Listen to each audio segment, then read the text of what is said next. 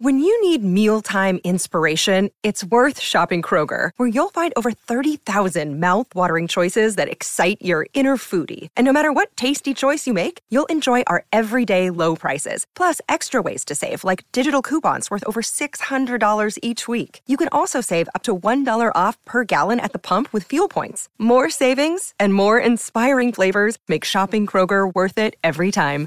Kroger, fresh for everyone. Fuel restrictions apply.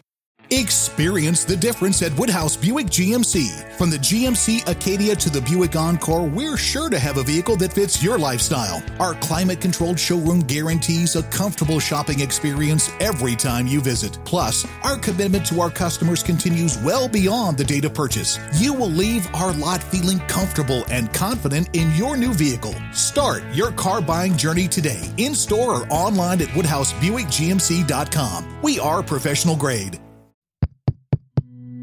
This show is part of the Head Stuff Podcast Network. This is how it's always been. I'm on the outside looking in.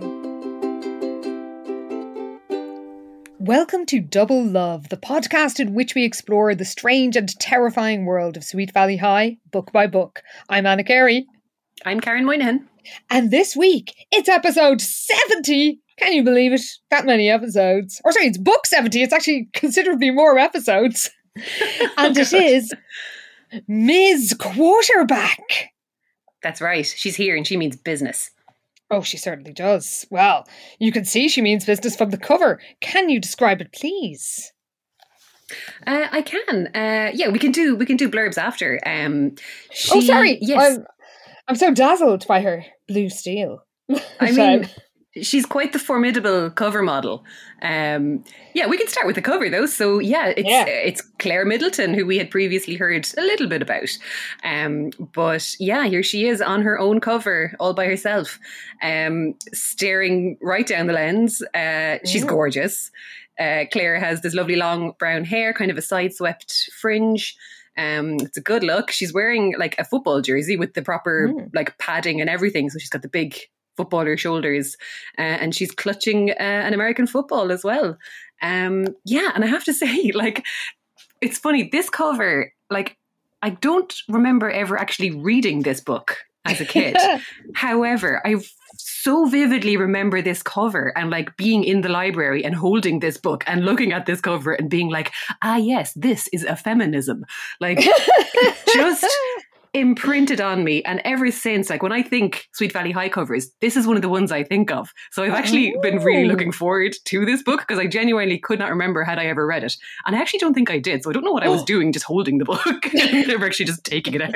You were so dazzled by Claire's steely gaze. Maybe she just intimidated me. I don't know what it Mm. was, but yeah, just I was so I've actually been really looking forward to this one. Um and I'm glad to say it didn't disappoint. So that was very Didn't. exciting.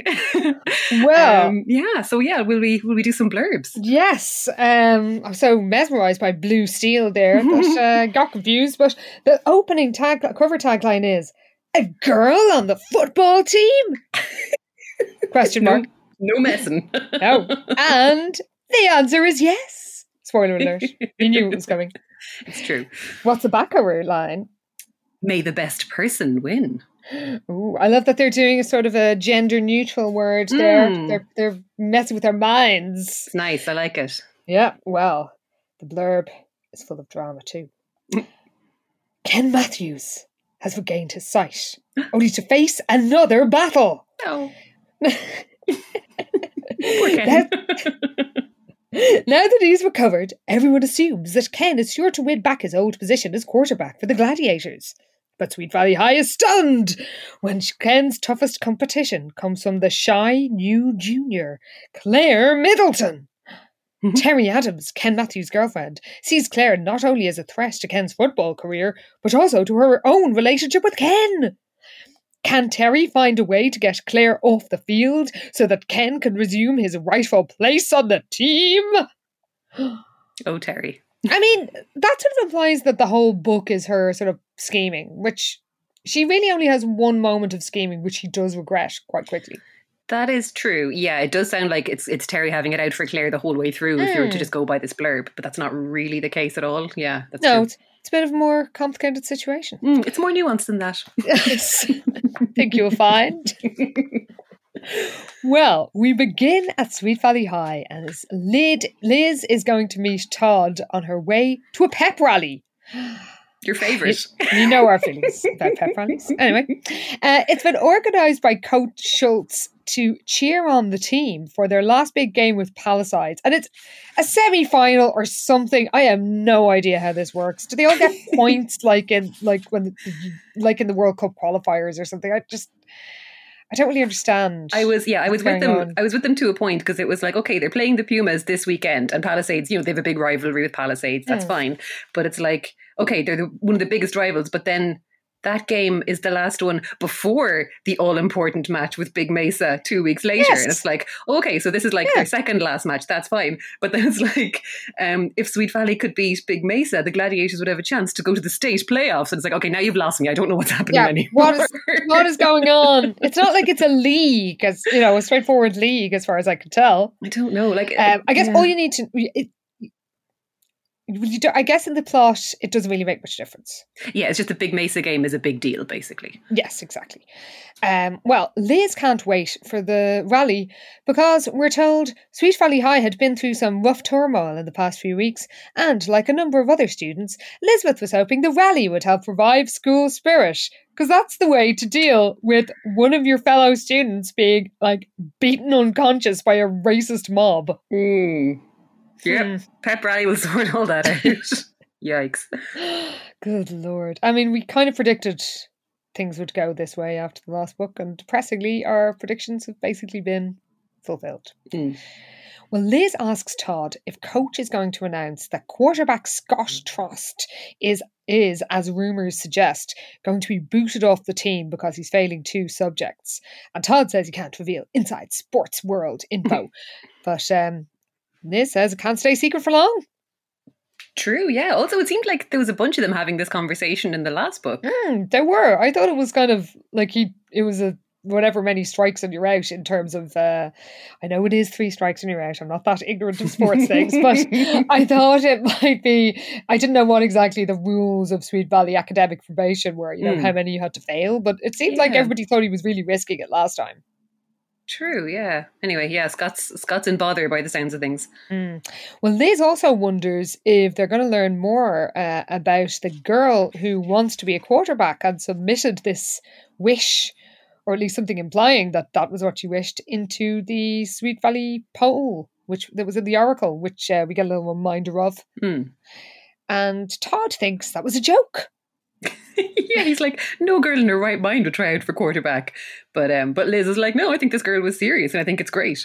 Uh, Hmm. Todd kind of then goes, oh, I'm all for a, gr- a girl quarterback, but I may be the exception. Uh, if the other guys on the basketball team are any indication, apparently a lot of them are pretty chauvinistic, and I bet the football team is the same way. It's like, okay, so what, you just stand there and listen to them talk like that, is it, Todd? well, maybe he argues with them. We don't know. I guess it's good he knows the word chauvinistic. you know what? That is more than I was expecting from Todd, to be fair. Yeah. Well, Liz hopes whoever this girl is, she'll prove them all wrong. Hmm. At the rally, they find Enid, and she, and uh, she has news about Scott. Um, yeah, it, it seems like it's it's it's happening that uh, Chrome Dome and Coach Schultz have been in meetings all day long, but it doesn't seem like there's any way around it because you know they they tend to break the rules for footballers in yeah, that's school. true. But I think he's failed another class, so I think it's like okay, Yeah, so they actually everything. Like, they can't push this. Uh, they can't really push it this time. So yeah, apparently he's on probation um, for the rest of the term, which means the rest of the football season. So Mm. he's not going to be playing Big Mesa. He is not, and we're reminded that he got his big break because of Ken's accident. We get a little Mhm. recap of that fatal night, and told that before that that allegedly fatal night, even though it was not fatal, you might recall, uh, Ken was headed for a football scholarship, and then we're told, on top of being talented, he was handsome and friendly. It seemed that he had everything going for him. Karen, did you write this? No. I definitely didn't put in the bit about him being every bit as good looking and strong as it ever been. oh, I'll bet he is. well, Liz looks over and sees Ken and uh, his girlfriend Terry in the bleachers and wonders if he's heard the news yet. And she th- thinks, from what Terry has said to her, that his vision isn't 100% yet. But Todd says, I played basketball with Ken last Saturday. That guy can't see. He's got some kind of guardian angel telling him where the basket is.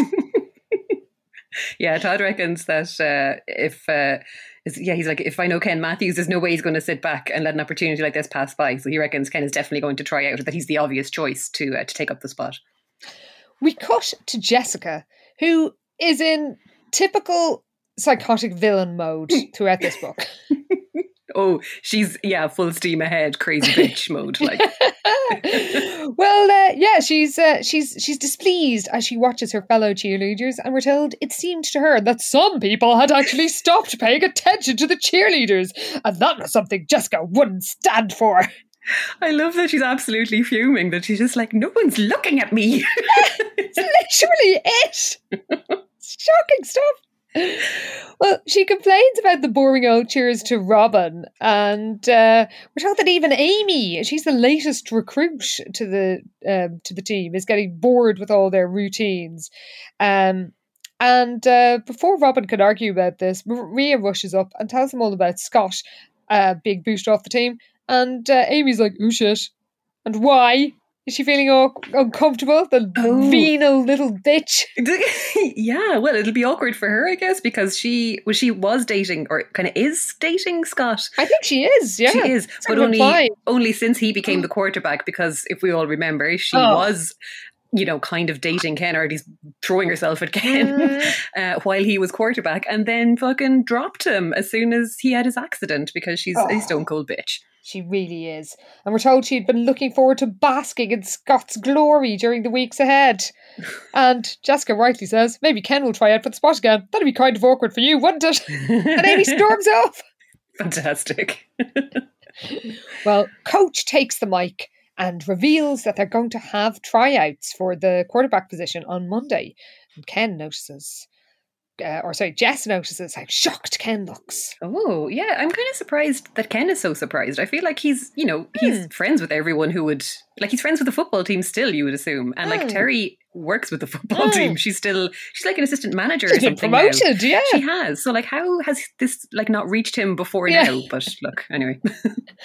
well, um, like she uh she's kind of shocked as well by coach's announcement so i don't know what the hell's going on because literally people were talking about it at the end of the last book yeah.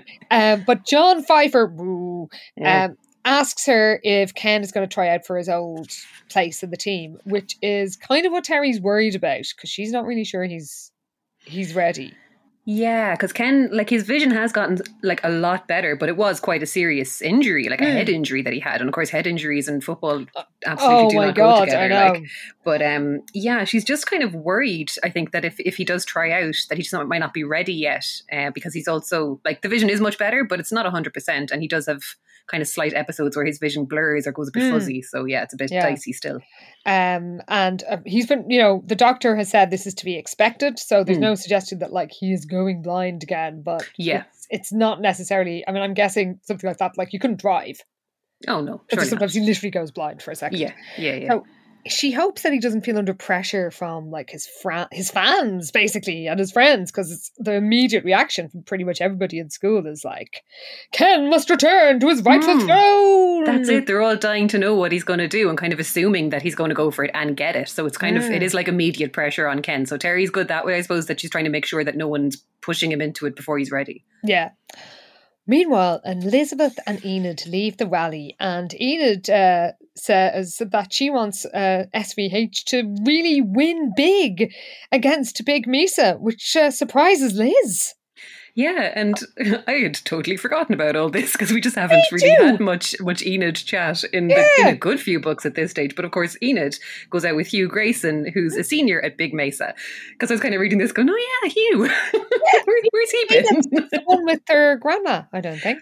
God, that was ages ago. Yeah, so long ago. Well, uh, yeah, Liz is um, uh, Liz is Liz is surprised when Enid says that uh, lately it seems that her and Hugh are more on opposite teams than ever, and we're told Liz is surprised because last she heard things were great between them. What? Like they're meant to be best friends. When you're like a teenager, you are literally giving your friends blow by blow live accounts, even Very in the days true. before you know mobile phones. Oh, like you're in school together. There's daily updates. Like, yeah. yeah. How you like? Oh, last I heard, like on the grapevine. God, yeah. Well, Edith says she'll tell she'll tell her more later, which she doesn't, um, and says uh, my loyalties are definitely with Sweet Valley High these days, Oh, and mm, you'd sort of think this is going to go somewhere in this book, doesn't really. it really doesn't know. Mm. Well, Liz worries about him when he joins Todd. He says what he did when her parents were separated, and is like, "Oh, I'm sure it's just a tiff," because it's like he clearly does not care about any of these ro- other people's romances. He's just trying to change the subject. he has no interest. Hmm. Well, Liz remembers their own troubles and guesses, you know, she's they've got through tough times, so maybe Enid and Hugh will too. And then Liz sees Penny, and she's reminded that uh, that she's forgotten something. Yeah, um, she was supposed to have organised an interview with Claire Middleton because she's Mm. just transferred from Palisades. Um, and apparently, this isn't the first time lately that she's been kind of forgetful about her work for the Oracle. But again, this was like, oh, is this something that's going to, you know, come up and, and be kind of a pattern? But again, this didn't really go anywhere either. Yeah, Um, because yeah, the last time she was being like forgetful about stuff like this was when it was, was like when Todd had gotten back and she was kind of throwing herself into just spending as much time with him as possible. Oh, That's true. and they both yeah. just bailed on all their other commitments. But yeah, there's nothing like that going on. So I don't know why they've done it like this. But anyway, Yeah. um, yeah, the upshot is that she was supposed to have organised this interview with Claire. Um, but yeah, she kind of runs up to Penny then and lies to her face and says, I haven't forgotten about interviewing Claire. um, but Penny has already organised it apparently and Yeah. uh, just wants them to, to meet up now and uh, Do get this away. interview done. Yeah, apparently they do interviews with students who've transferred to Sweet Valley High in the past year. And it's like, why? Who wants to read that? Who cares? like well let's the interview's taking place in some courtyard we've never heard of before and we're told it was a favourite place for students to spend a quiet quiet time during lunch hours Oh, so yeah. there's, so like ceramic pots it's got a terrace it's got yeah, benches like these maple among the benches. That's true. It's like, where the fuck is this secret courtyard, lads?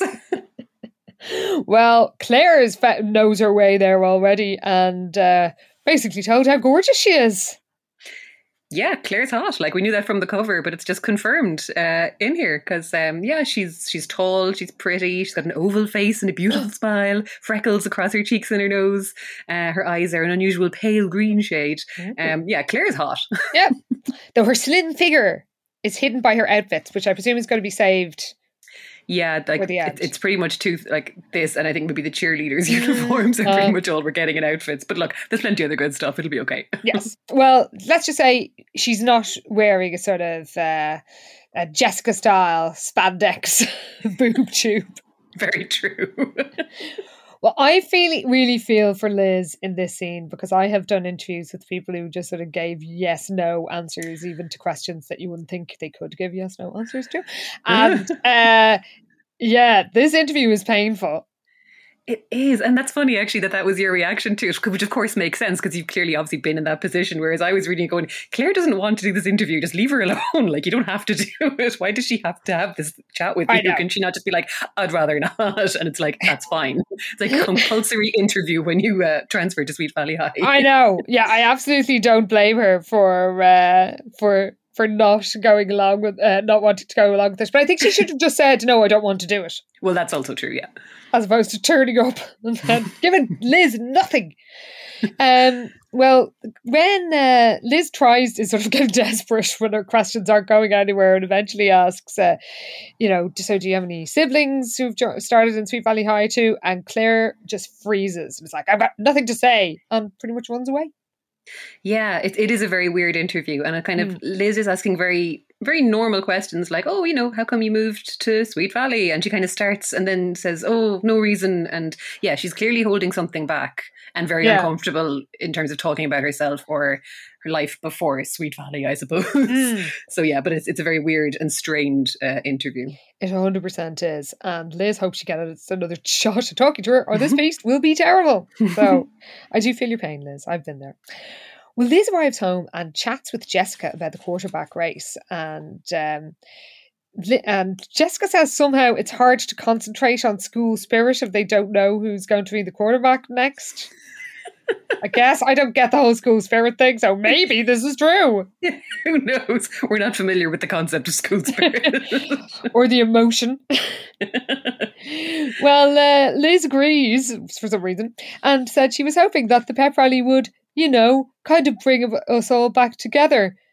We get a little recap of the last book, and then we're oh, told that several students and teachers, including Elizabeth and Jessica, were working on a racial awareness program for Sweet Valley High. Oh, the fuck, Jessica is like only participating in this, and they haven't somehow given her the job of like organizing it.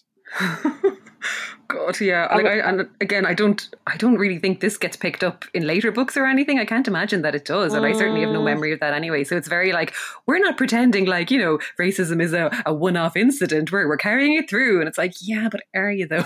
Yes, and also I don't remember you bringing any more black characters in Mm. until we get somebody actually one of the more relatable characters. One who's a character, a girl who comes to Sweet Valley High from New York and is like, "What is this town? This is insane."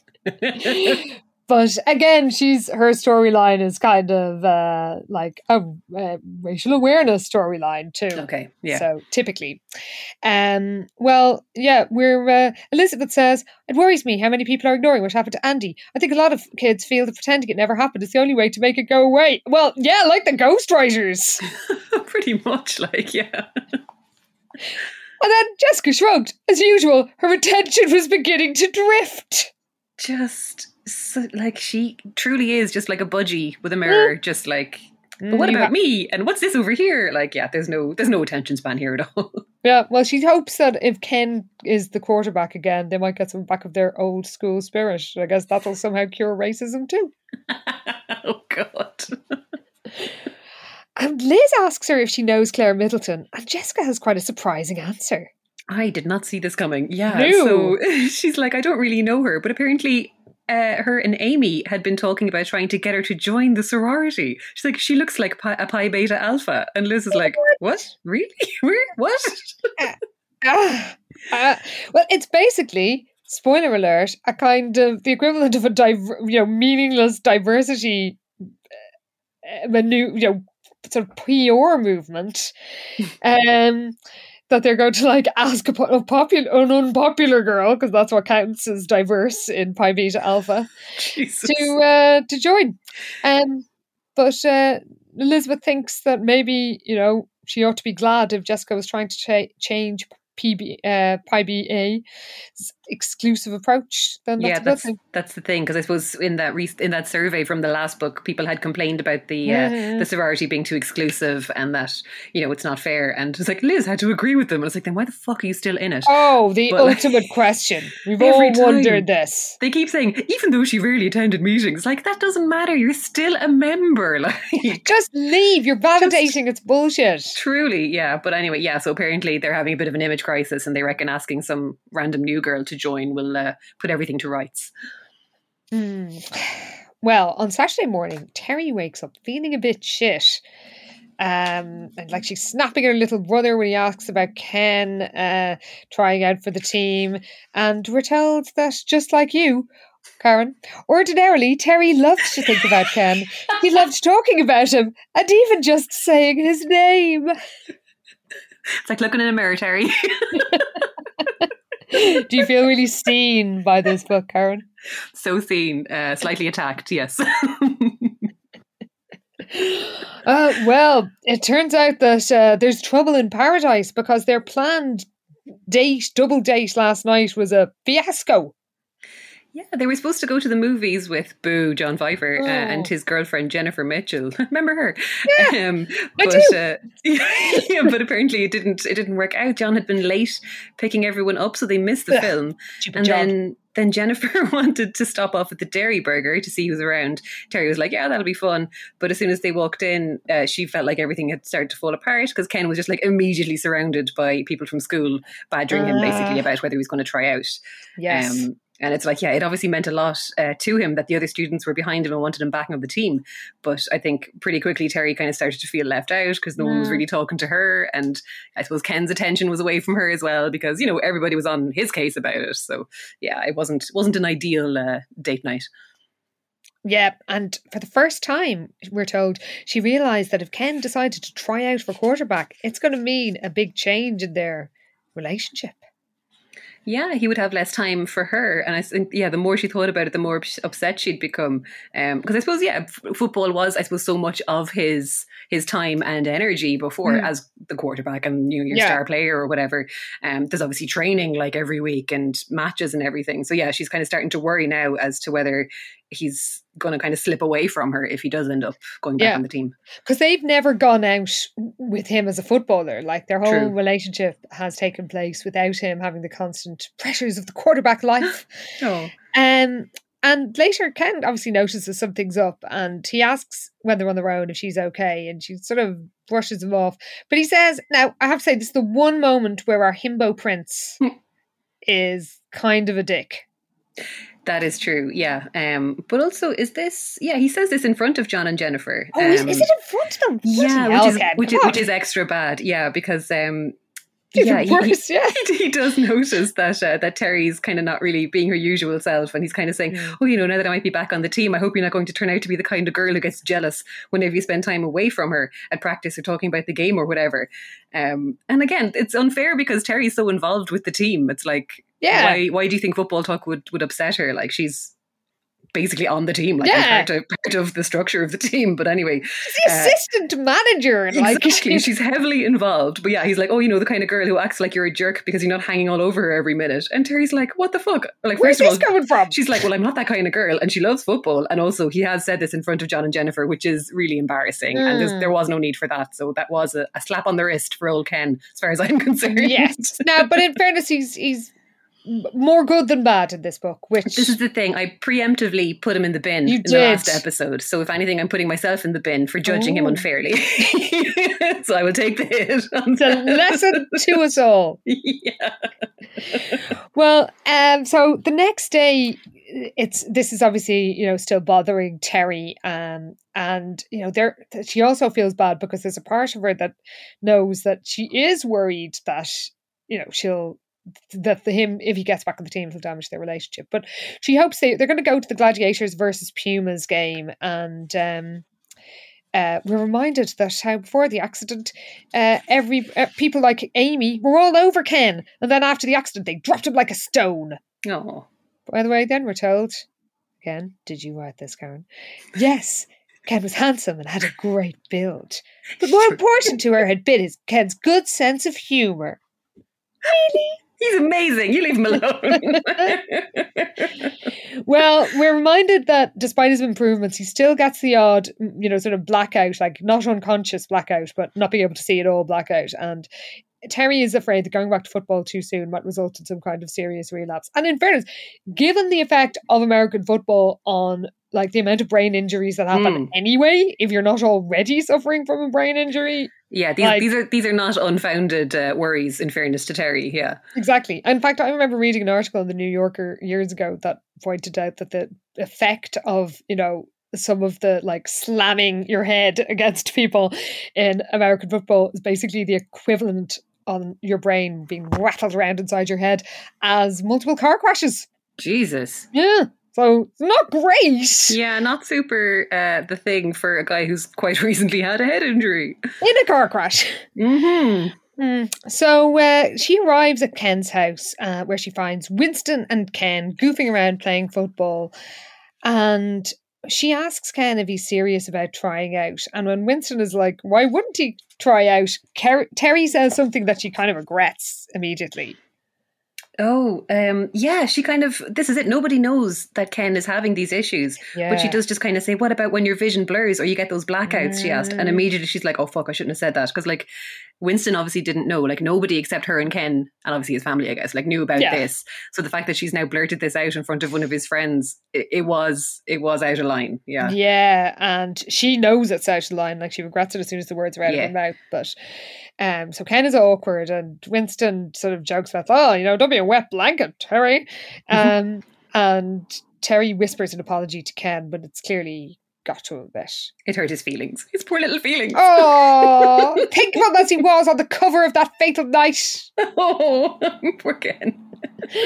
Well, at school, Jessica is bitching about how stupid all their cheers are, and Robin rightly gives out to her for just like whinging all the time. Especially as we, I mean, Robin doesn't know this, we do. It's just because she wants boys to pay attention to her. As ever, it's her usual motivation, in fairness. But yeah, Robin's like, stop complaining because you're dragging down the morale of the whole squad. And again, like this whole this alleged school spirit is kind of you know the whole point of these cheerleaders. And uh, yeah, it's it's not really them fulfilling their purpose if Jessica's just whinging and moaning at every practice. True. Well, Jessica then has an idea. She suggests that they have a competition to see who can think up the best new cheer, which she is sure that she will win. Yeah, she's like she's already decided she would be the one to come up with the best one. Um, and I think yeah, Amy's like, yeah, that's a great idea. Uh, Robin's like, all right, fine, but like I still don't see what's wrong with the ones that we have. Mhm. Um, then yeah, Jessica's like, no, we'll make it a contest, and whoever, who, so yeah, see who comes up with the best new cheer between now and the big Mesa game. yes. Um, and then they'll debut it at the game. exactly at the game because that's that's the the headline event for this book. Yeah, Yes. And by the way, we learn that Jessica wants this new cheer because we know she she craves and indeed thrives on attention. well, thrives by her standards. I mean, not for. She gets worse. um, get, uh, gets attention uh, on attention because uh, she she wants to attract the the fancy of one of the gladiators, an incredibly shy but hunky player called Danny Porter, and somehow her doing a new cheer will do this. I mean, I've no idea what her thought process is here, but yeah, apparently a new cheer will will get Danny's attention on her and not you know the squad as a whole. But um, yeah, she's he's apparently he's got these heartbreakingly blue eyes, and Ooh. if they're not in her direction, she's just not having it. No. well, of course, Sweet Valley win the game, and uh, Scott Trost goes out in a high. Um, Jessica tries to congratulate Danny, and he just blushes and runs away. No, Run, Danny, run! run, keep going, go long, real long, longer. And then she sees Claire, and, and we learn officially what uh, we may all have suspected that Jessica and Amy had, quote, decided to use her to prove the Pi Beta Alpha wasn't as snobby as people thought. Personally, she didn't see what was so bad about being a little exclusive, but she didn't want the sorority to get in trouble for it. This is like the equivalent of greenwashing. I don't know what word to call it when it's like having a slight, you know, a not particularly popular person in your soror- sorority, but it's just a meaningless exercise. it's completely meaningless. Window yeah, dressing. Exactly. Yeah. It's it's um yeah, it's just Jessica being mercenary as usual. Um, but yeah, she reckons this is the time to approach Claire. Um, and it's amazing because um, she kind of hurries over to her. Uh, Claire's sitting, I think, on a bench somewhere, and uh, Claire looks up when Jess comes over. It's like Claire looked up, surprised. And Jess is like, "Hi, I'm Jessica, Jessica Wakefield. You haven't met me yet." Jessica made it sound as if Claire had been missing out on something wonderful. I mean, quite the opposite, Claire. You're better off. Oh god, I just love that this is Jessica's vibe when she's meeting somebody new. It's like you are so lucky getting to meet me. I kind of wish I was you getting to meet me because I'm amazing. just Oh. classic Jessica. I have to say that my husband, when he was a very small child, like three or four, apparently, and frankly, odiously, used to apparently enter rooms at family gatherings or anything and go, It's me! The one you've all been waiting for. yes! Or alternatively, I'm here! now we can start enjoying ourselves. So he was a tiny Jessica Wakefield. Apparently he was, and uh, he's, I think he has grown out of such tendencies now. Mostly. yeah, yeah. But uh, Jessica is, uh, yeah, she she goes through life thinking everybody is going to be absolutely delighted to see her, and uh, I mean, some of them will clearly learn to uh, that this is this is a false promise. Um, by the way, she also thinks that up close, Claire wasn't quite as much Pi Beta Alpha as she'd thought from a distance. Uh, yeah, I mean, like, I don't know. It's just because she's wearing a shapeless T-shirt and jeans, and apparently that's not good enough. But like, Well. like, what is the point of this whole exercise if it's not, you know, trying to get someone a bit different from all the usual fucking bitches that are in your sorority? Not But that different though. Just go- Well- still gorgeous. yeah. that's the thing because Claire is gorgeous. But Mm. anyway, yeah. Well, Jess has something like "great game," and then Claire gives some football sh- like shtick, but Jessica doesn't understand. Is baffled by this. You would think she would have figured out the rules of the game from being at all of them. Well, this is the thing. Like, I know she's obviously, you know, busy and cheering and whatever, but like, Mm. they're still watching the game when Yeah. the play is going on. Like, it's only in the betweeny bits that they're out cheering because Mm. otherwise they're distracting from the game, you know? So Yeah. she's there. Is she? She's obviously just not paying attention because, yeah, as, as far as Jessica's concerned, football is uh, a bunch of cute guys rushing around wearing uniforms. Who knew anything about a linebacker blitz? So, yeah, apparently she's just been cluelessly watching them run over and back on the field It's for like shapes. However many years she's been a cheerleader and has picked up absolutely nothing. Nothing. She's as ignorant as we are. But we have the excuse of not going to every single football game for years. Well, then Claire, I have to say, bear in mind, she does not know what Jessica is like. She is mind blowingly rude to a stranger I know. But I, st- I still love it though because it's being rude to Jessica and no one's ever rude to her or like clearly doesn't give a shit about what she thinks or what her deal is. And it's just so delightful that someone's pissing her off so much that I kind of love it, even though I totally take your point and she is quite rude, but I still just wrote down, I love her. well, share what she says. um, yeah, because I suppose Jessica's like, oh, you know, you sound like you really know your stuff. Um, and Claire's like, yeah, I'm pretty obsessed about football. Um, and then she kind of like looks at Jessica's uniform because Jessica's obviously a cheerleader, and like the disdain on Claire's face was obvious. Don't you think being a cheerleader is just a little bit sexist? She blurted out. After all, it's just a bunch of girls prancing around in cute little costumes. And Jessica's like, no one spoke to Jessica Wakefield like that. so like Claire's immediately made an enemy here. All thoughts of inviting her to PBA have vanished. She's like, Mm. what was wrong with Claire? Maybe she didn't want to be a cheerleader, but that didn't give her the right to be so critical. Uh, and Jess points out, you know, we happen to work very hard and it's not sexist. We never said boys couldn't join. Um, and, you know, she's like, you know, it's a lot more than just, you know, uh, wearing uniforms. Um, but yeah, Claire is like, you know, whatever suits yourself. I think you do yourselves and everyone else a lot more good if you played a sport instead of jumping around and screaming. And like, yeah, again, Claire is being rude, and like, there's obviously more to cheerleading than jumping around the place. Like, it is, it is a sport. Like, Yeah. they're gymnasts. Athletics. Yeah. Yeah, it absolutely is. Um, but it's just, I just love that someone just doesn't give a shit about. Jessica and what she's into, and is just like, I just love seeing someone give her shit, basically. True. I mean, I always do love that. But I Yeah. thought, imagine if that was Robin that she said to. We just Yeah, said, that- who is this weird bitch who's just Yeah, talking yeah. like this to somebody she's literally just met? Very true. oh, see this thing you're into? I think it's shit. I know. I think it's stupid, and you're an idiot. but I mean- see, then, but again, it's someone saying that to Jessica, and it's I like, know. can never get enough Oh, of that. better off. I mean, seriously, if she'd slapped her, I'd probably be quite happy too. Uh, I don't condone violence. Well, we cut to Monday morning, and Terry is running late for school. She's just having one of those days. Um, and we learn she's going to be uh, helping coach with the sort of admin of the tryouts later. So people are like signing up in the morning, and then there's going to be the tryouts, I guess, in the afternoon.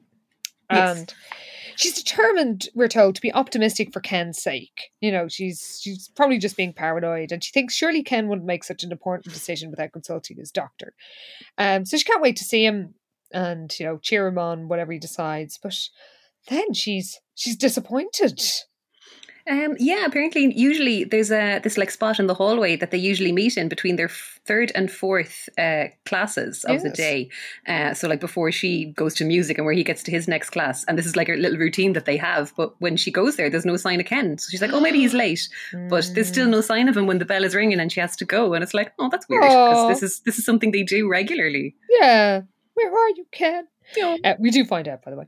Um, so yeah, he uh, she wonders is he off? Is he sort of too busy for her already? So at lunch, she meets John who who tells her that Ken has his name is on the on the sign up sheet. Mm. Um, And she is genuinely delighted for him, even though she, I guess she's a bit taken aback he didn't bother meeting her or telling her about this. And John is already planning headlines, of, of which I'm sure you approve, Karen.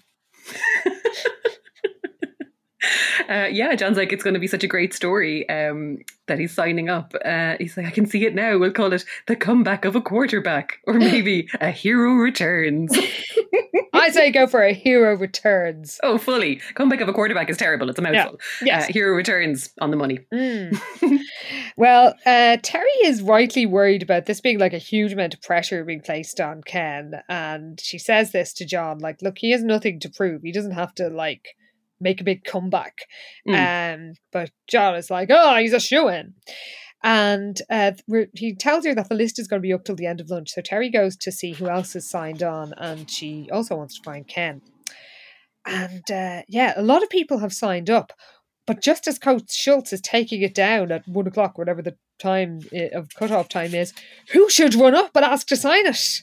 Wait, a, a feminine voice uh, rings out, wondering if there's still time. Um, so yeah, it's Claire uh, booting it down the corridor because she was late. She had to stay after in her lab class and couldn't get away. Um, but she's like, "Yeah, I wanted to get her before you took down the list." And the coach is like looking at her in surprise, like, "Why?" Claire's like, "Because I want to add my name to it. I'm not too late, am I?"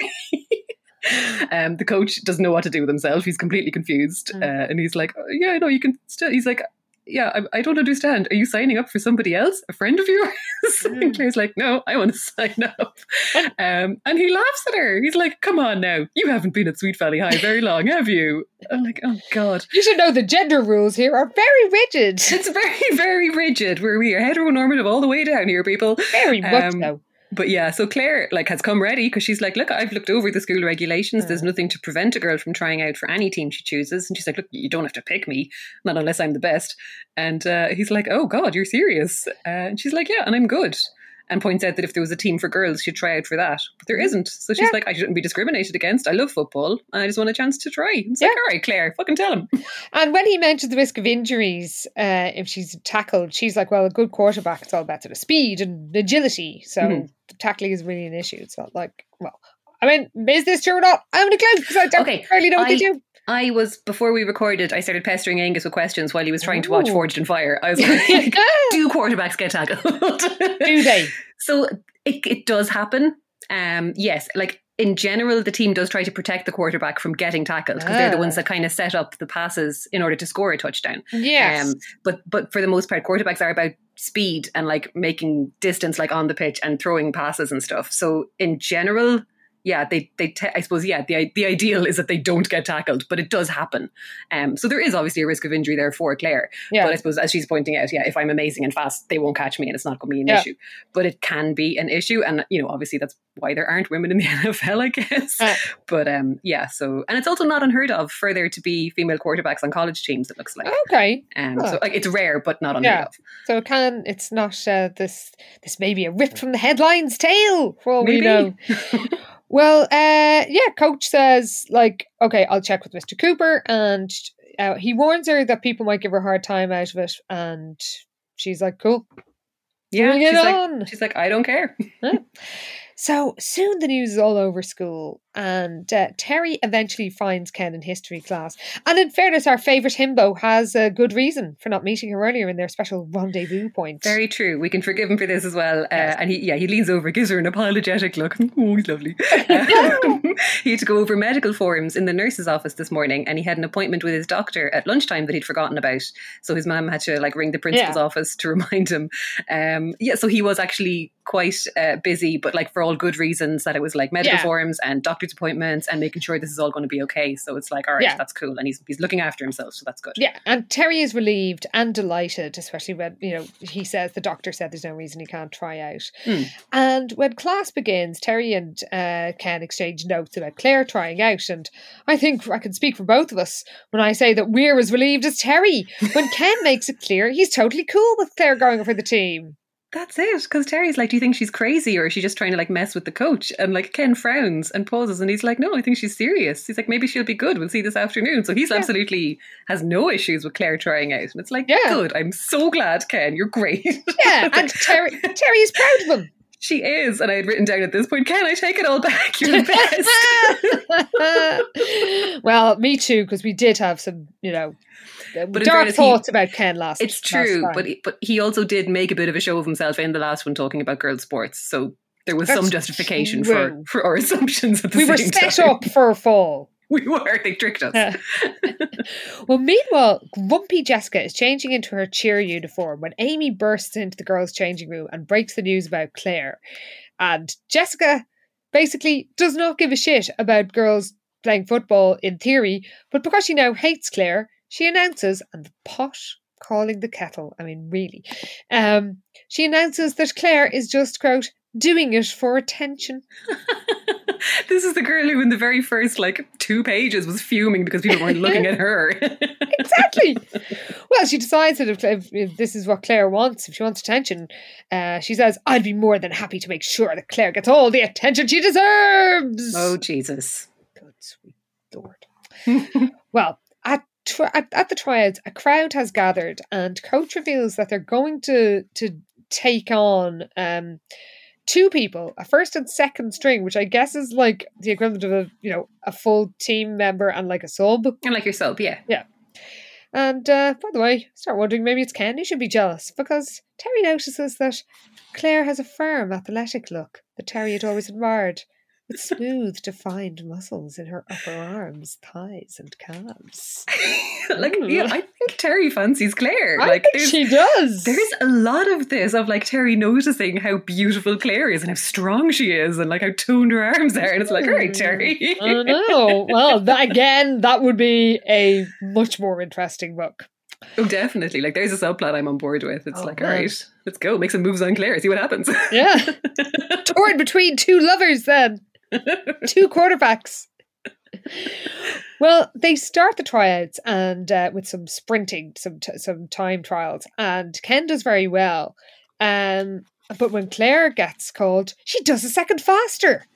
Yeah, that's it. Because uh, Terry is timing their sprints and you know t- taking down the stats as she does. And uh, yeah, when it comes to the running side of things, Claire actually is faster than Ken, and everyone's like, "Whoa, holy shit, she is super fast." But even at that, Claire, I think, seems a bit unhappy with her time and looks a Yeah. bit put out. So it's like, "Oh shit, she's actually even faster than this." Because if she's not happy with this great time, Yeah, what else is she capable of? if this is her off day. Mm. Uh, and Claire, or Ken, typically gracious, congratulates her sincerely uh, with admiration. She just shrugs it off. And uh, when the athletes, or, or the, the tryout people, are on a break, Ken joins Terry and John and Liz, who's there for some reason. And when Liz praises Claire, um, uh, she uh, uh, says she acts like a real pro. To tell you the truth, I think she looks pretty good out there. John Pfeiffer ugh, says, and she's cute too. Oh, fuck off, John. And then Ken says, "Now, Ken, don't I don't know about saying this in front of your girlfriend. Like, you got that right. The team could look use someone with her looks. I mean, in front of your girlfriend, Ken. Come Yeah. on." not not super great. Okay. But then says, redeeming himself a bit, she has a lot of guts too, trying out in front of all these clowns. Truth is, I wish her a lot of luck. Yeah. Okay. Good. Instant redemption. Nice hmm. one. But Terry, understandably, feels a bit weird about him saying how hot she is. That is fair, yeah. Yeah. Although Terry has also been thinking to herself how quite how hot she is. That's well. true, but she's saying she's not saying it out loud to Ken. Also true.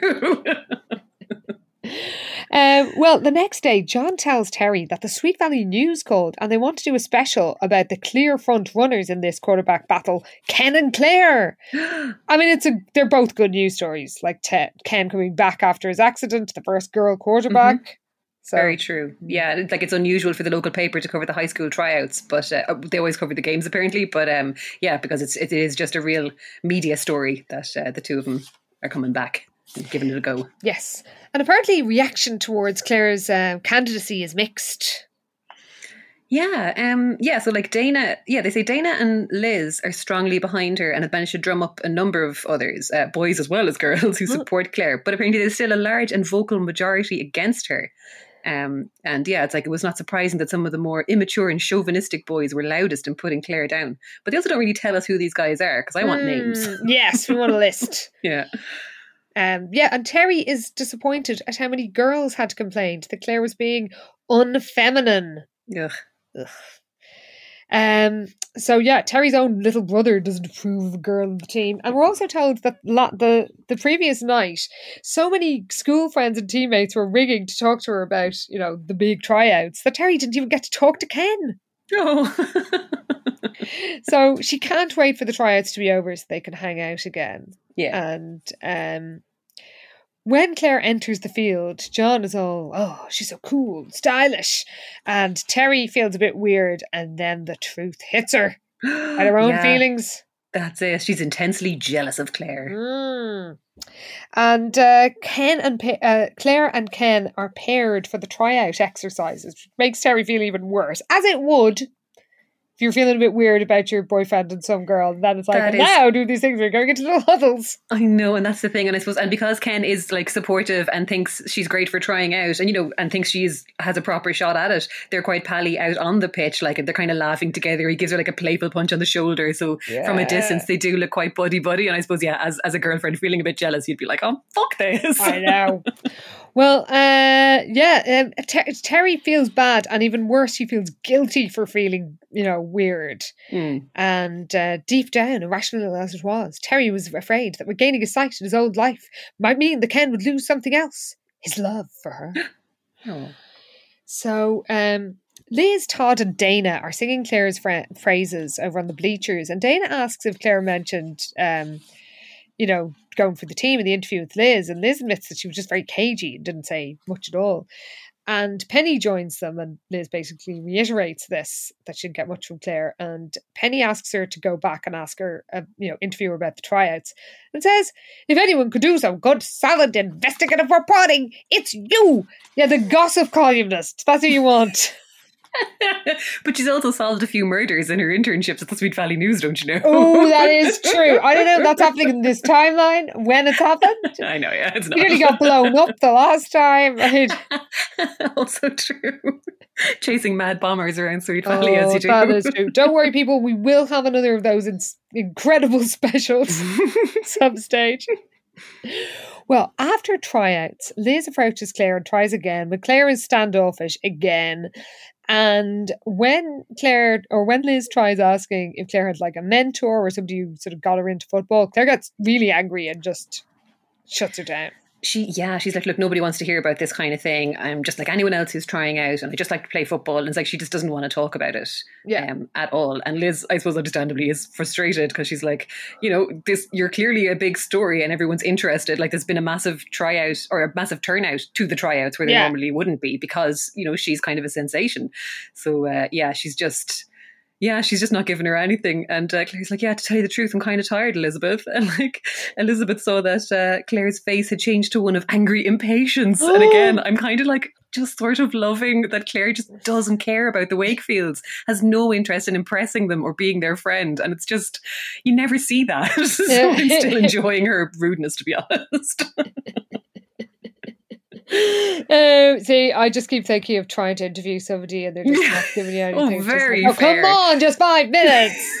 Give me something. Fucking hell. Well, oh, by the way, she she somehow thinks she still wants to get to know Claire better. I mean, I really don't know why. She has not given you no- any encouragement. None. She has no interest in you. She does not care that you're a Wakefield, has Yeah. no interest in befriending you and fucking telling you all her secrets. so you might as well just fuck off and leave her alone. Well, don't worry, they'll break her spirit by the end of this book. of course, they always do. Meanwhile, Jessica is in flying form because she knows she looked great in practice and even made eye contact with Danny Porter. Like, uh, she seems to have really lowered her bar I for meaningful interactions. say. Like Jessica making eye contact with someone is, I don't think that's usually something she'd be that excited about. It's like, yeah, No. usually it's like he asked me out, now I'm excited. but like, apparently looking at her is enough of a win when it comes to Danny Porter because he's Mm. clearly just extremely shy or just has no interest in Jessica. Yes. Well, the cheerleaders discuss the tryouts, and Amy says she thinks that Claire is a disgrace to our sex, if you really want to know. When asked to elaborate on this, she just says, She looks like a jerk, that's why. Oh, Amy's such a little bitch. I hate her. I think she might, I mean, she's even, I don't know, is she worse than Jessica? I think she actually might be. She might be, yeah. But again, it's weird because she, like, in a lot of ways, she's exactly as bad as Jessica, but then they kind of set it up that like Amy's a bad person for doing this exact thing that Jessica did before, but we're meant to like Jessica. so yeah, it's weird. Mm, Yeah. yeah, it's very consistent. Well, uh, Jeannie and Annie disagree and think that you know what Claire did was kind of cool, and of course Jessica sees this as a chance for revenge. Of course. Well, that's it because I suppose Claire immediately made an enemy of Jessica when she Mm. slagged off cheerleading. Um, so yeah, so Jessica takes her opportunity to turn the entire squad against uh, Claire. So she says, "Look, she happened to tell me that she thinks cheerleading is a stupid waste of time," uh, which upsets the other girls because I mean they do work hard at it. Yeah, it's, yeah, It's I no mean- fucking joke like making human pyramids and what have you. Yeah, Um, I fucking couldn't do it. no, me neither. so yeah, so that kind of pisses them all off. And of course, Amy's like, "That's really dumb. What did you want to do instead? You know, have us try out for wrestling or something?" And uh, like Robin, who's very level-headed generally, is like, "Well, that's not very fair. You know, we support what she's doing. Why why can't she, you know, support us in what we're doing?" Which is fair enough. True, but uh, but then Jessica uh, kind of cuts in again, and she's like, she thinks we're exploiting ourselves. Which now that, she didn't actually say that. No, Uh, but yeah, prancing around in cute little costumes was the way she put it. I she think. did say that. She did say that. Yeah. But Jess is embellishing a little bit. Mm. Um, but yeah, basically everyone's kind of annoyed then and feels like that's not fair of her. So it kind of goes from Amy being furious to uh, to the more reasonable cheerleaders kind of being like, well, that's that's not really fair of her. And you know, cheerleading is a kind of a sport too. Yeah. And it's like, no, it is, girls. In fairness, Yeah, and she did insult everything about what they do. she did. Which, which kind of came out of it was quite unprovoked. It was unprovoked. I still enjoyed it though. It's just I just kept thinking that like why are you automatically going into this like just insulting diatribe against a stranger because we Yeah, know it- Jessica deserves to have insulting diatribes constantly oh, but absolutely. She doesn't get it half enough. But yeah, but it was if it had been. Robin or Annie she'd have done the same thing I think I think so too. Yeah. Mm. and uh, you know Amy says very weirdly and awkwardly says I think there's something a little weird about fair Claire which is an excuse for Jessica to say I like that fair Claire maybe we should think of some more rhymes for her and uh, then she comes up with a personalized cheer for Claire which is really dickish It is, yeah. She um yeah, she kind of comes up with it on the spot. Uh and she's like, "Give us a clap, give us a twirl, give us a quarter, give us a quarterback who isn't a girl." doesn't scan ver- very well Oh, not at all. As I was reading it, I was like, "I'm going to tumble over this now because this is not uh, this is not some good rhyming." I'll tell you that much. no But yeah, they all love it anyway and think it's a great idea and think, oh, you know, we've been trying to make the cheers more exciting, so why don't we come up with customized cheers for each player? Um, you know, so it looks like we're really, you know, making an effort for the team, and they decide this will be their part of their contest for a new cheer, so that everyone's going to come up with like one for a specific Yeah. player. Yeah, And Jessica decides that uh, Claire is going to learn about life at Sweet Valley the hard way. Yeah, that the cheerleaders are a bunch of bullies. yes, absolutely. to Annie and Robin. Why are you going Oh, along with any of this? Fuck's sake. Very true, actually. That is very disappointing coming from them. Yeah. Mm, I know. Well, the next day, Liz and Terry are lunching together for contrivance, plot contrivance sake. and we're reminded, which is fair enough, that Liz was supportive after Ken's accident, which she was. She she was. Well, she had to be involved somehow, didn't she? Oh, of course she did, yeah. But I guess it gives them some history together. True. And uh, and actually, Liz is quite good in this scene because when Terry says how incredibly happy Ken is, um, Liz says, "Well, you know, it must be weird for you," and says, "Like, I just mean that you've had your own troubles to go through. This must be a weird time, wonderful in most ways, kind of difficult in others." And that sort of gives Terry permission to admit that she has felt a bit weird about this whole Ken's comeback thing, and then she feels bad about feeling weird. But Liz says, like, well, I feel weird too. So, you know, this is normal. And yeah, this is actually very sound of Liz as well to just be like, you know, you obviously have been through a lot too. Because even Terry says, I haven't been through anything. And it's like, well, no, Yeah. you have. Like, you. You you ha- absolutely have like you were you know there for Ken when he needed you and supported him so much and this is obviously a big adjustment so it is it is actually quite nice of Liz to, to as you say like just give her the space to be like look this can be hard on you too and you don't have to feel bad about that yeah Yeah. Um. So uh, she feels Terry feels much better, and she's determined to have a good time later because she's arranged to meet Ken for dinner and then a library study session, which will be their first date in over a week. Hmm. Uh, I guess it is a Tuesday night.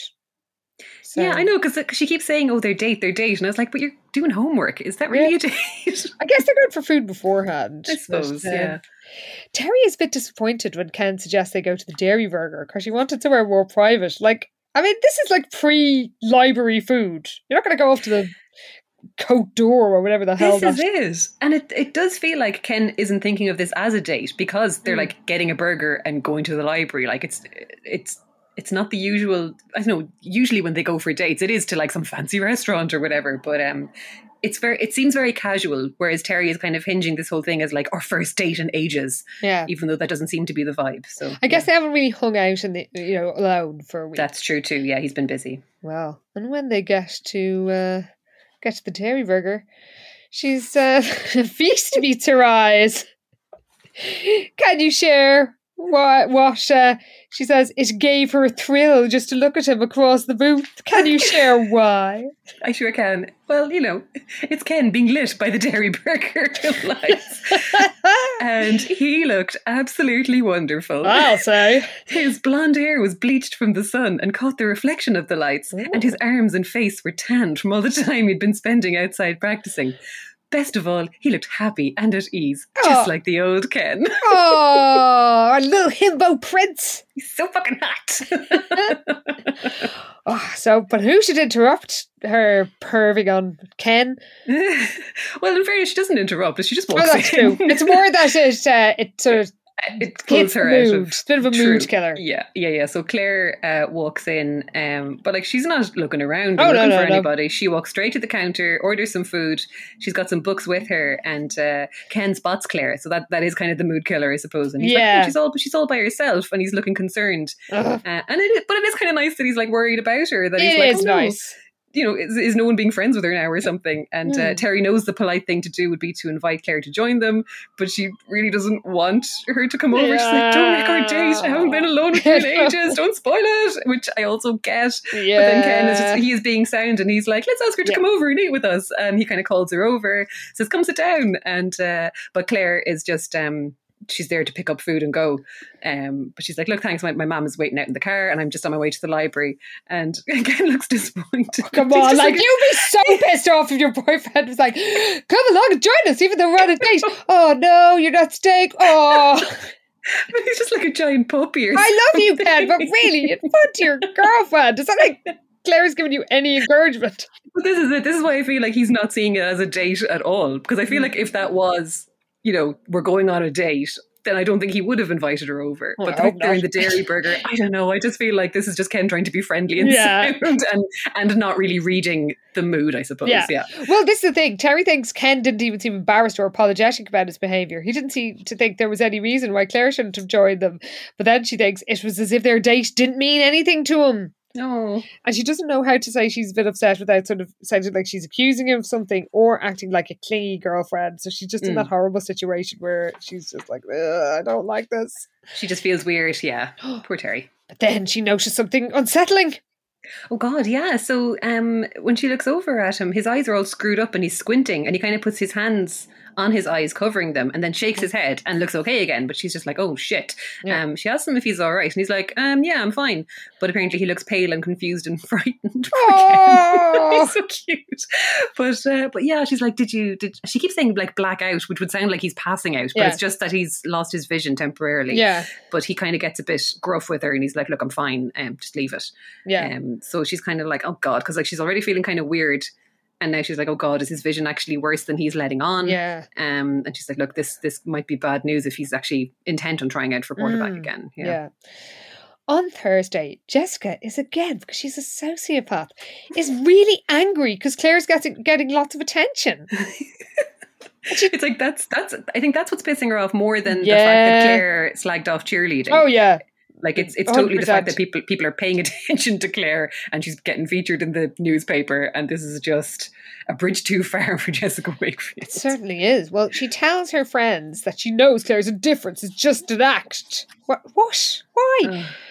And Amy says that she noticed Claire hasn't been, you know, she, or Claire doesn't seem to have noticed that she's been getting the silent treatment.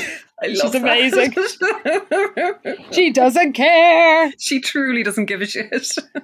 but uh, thinks maybe we need to make our message stronger, uh, which doesn't bode well. And Lila agrees that Claire is rude and says uh, says something that sends Jessica even into even more of a rage. You you know you think she'd be all raged up, but there's always Oh, no. further to go with Jess because uh, apparently, yeah, Lila's in English class with her, and she's like, you should see the way she snubs people, especially guys. This morning, Danny Porter was trying to talk to her, so she totally ignored him, and Lila couldn't believe how rude she was. So now Jessica is absolutely fuming. She's like, well, so much for his shyness. If he's interested in someone like Claire, he could just forget about Jessica making a play for him. Oh, oh well, Danny, you dodged a bullet there. So count your lucky stars. You are missing absolutely nothing.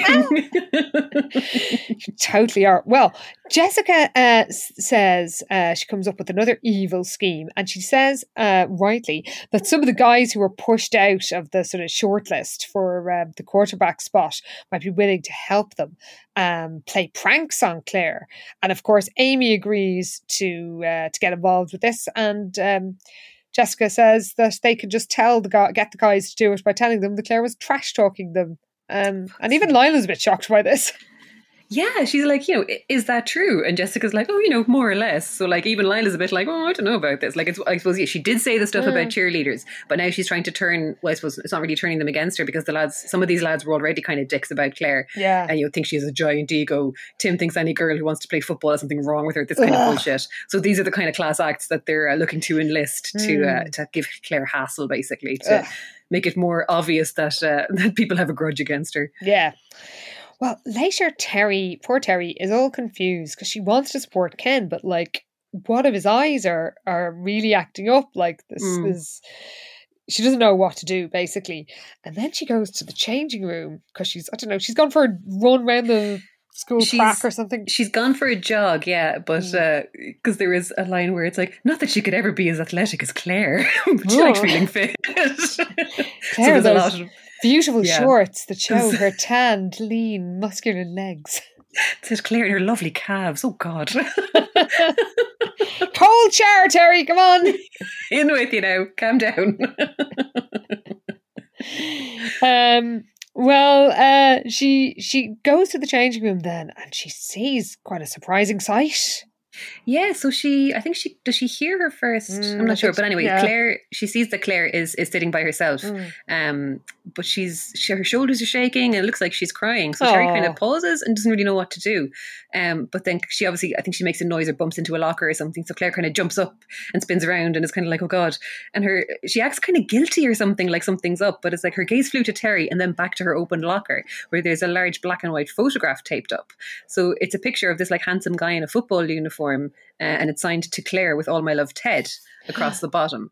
Um, and Claire kind of stares at Terry like she's kind of frightened, and then like slams the locker shut, and she's like, "Oh, I didn't hear you." And Terry realizes she definitely has been crying. And Terry Yeah. asks her if she's okay, and she's like, "Oh, you know, I'm fine. I just, uh, you know, I'm late. I have to go," and kind Yeah. of just runs off basically. So it's like, what is going on here? Mm.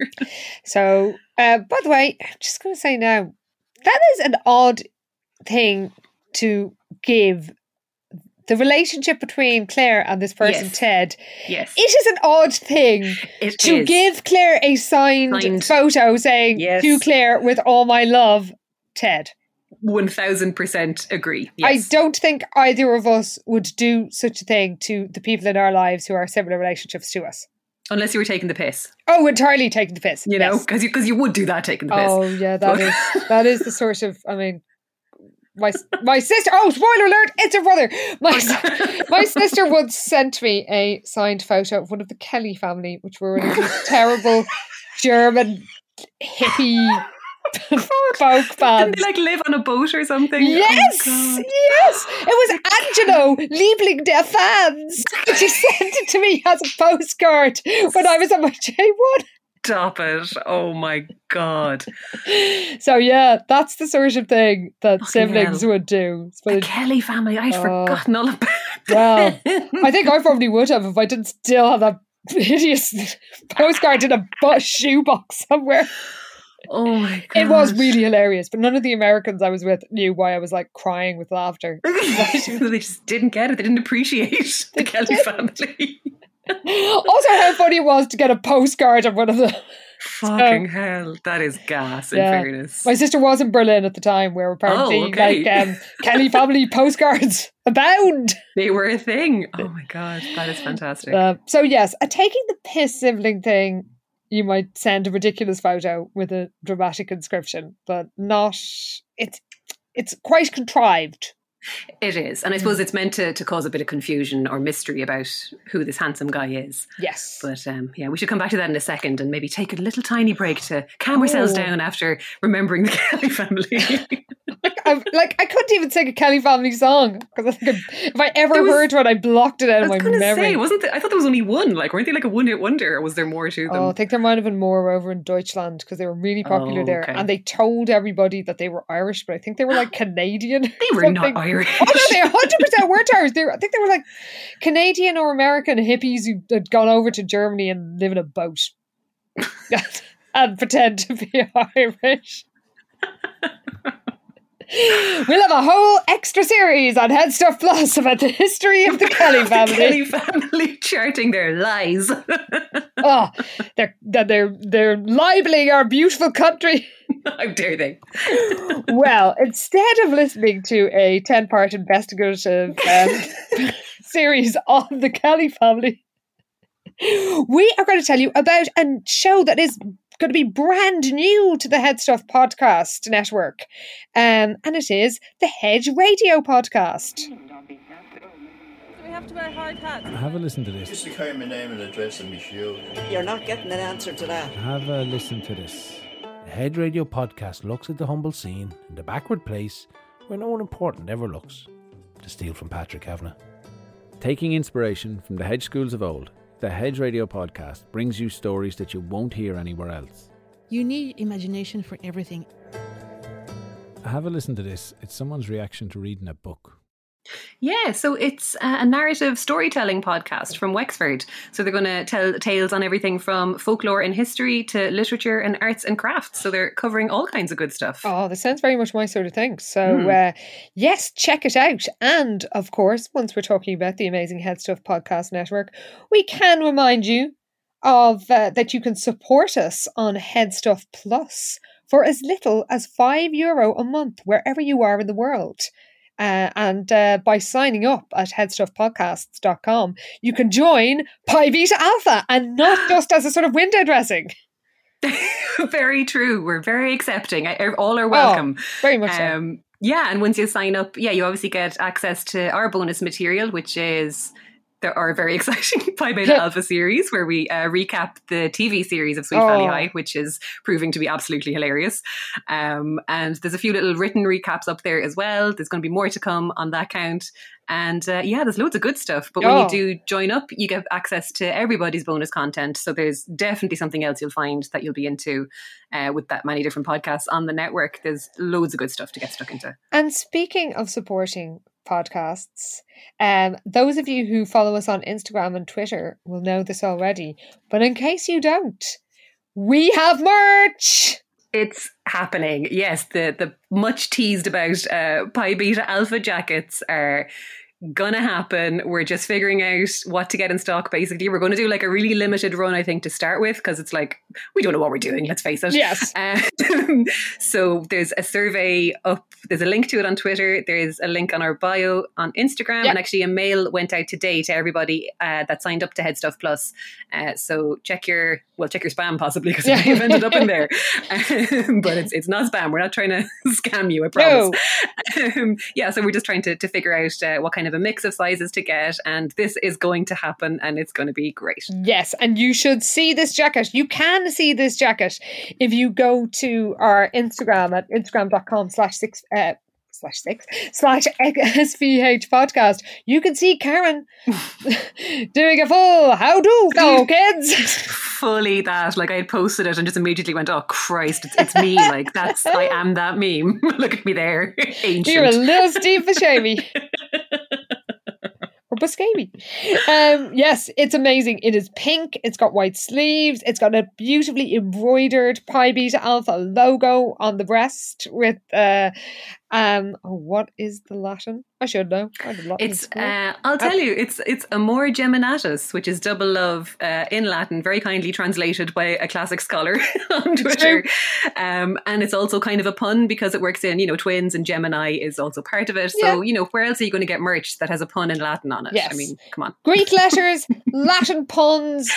It's and uh, and a, very snuggly fit. So we got to we got to look at a sample, and uh, it's really nice quality. This garment, um, it's nice and uh, uh, and sort of snuggly. So it, it looks like it's a pleasure to wear. We both tried it on. Hmm So uh, yeah, let us know if you would like to buy it, and let us know what size you would like. Uh, there's more info in this in this survey, and you could also use the use this as an opportunity to give us a little bit of feedback about the show. Um, any any sort of bonus episodes or extra episodes or stuff you'd like to hear in the main um series, you can share your thoughts there. So uh, yeah, please do let us know because this is going to be a limited edition for a limited time only, and you know once we get an idea of how many people want them and what sizes to order, we can go ahead and get the ball rolling. And they, they will cost about 50 euro, um, which is the cheapest we can do to cover the uh, the cost. This is not this is not a get rich quick scheme. Oh,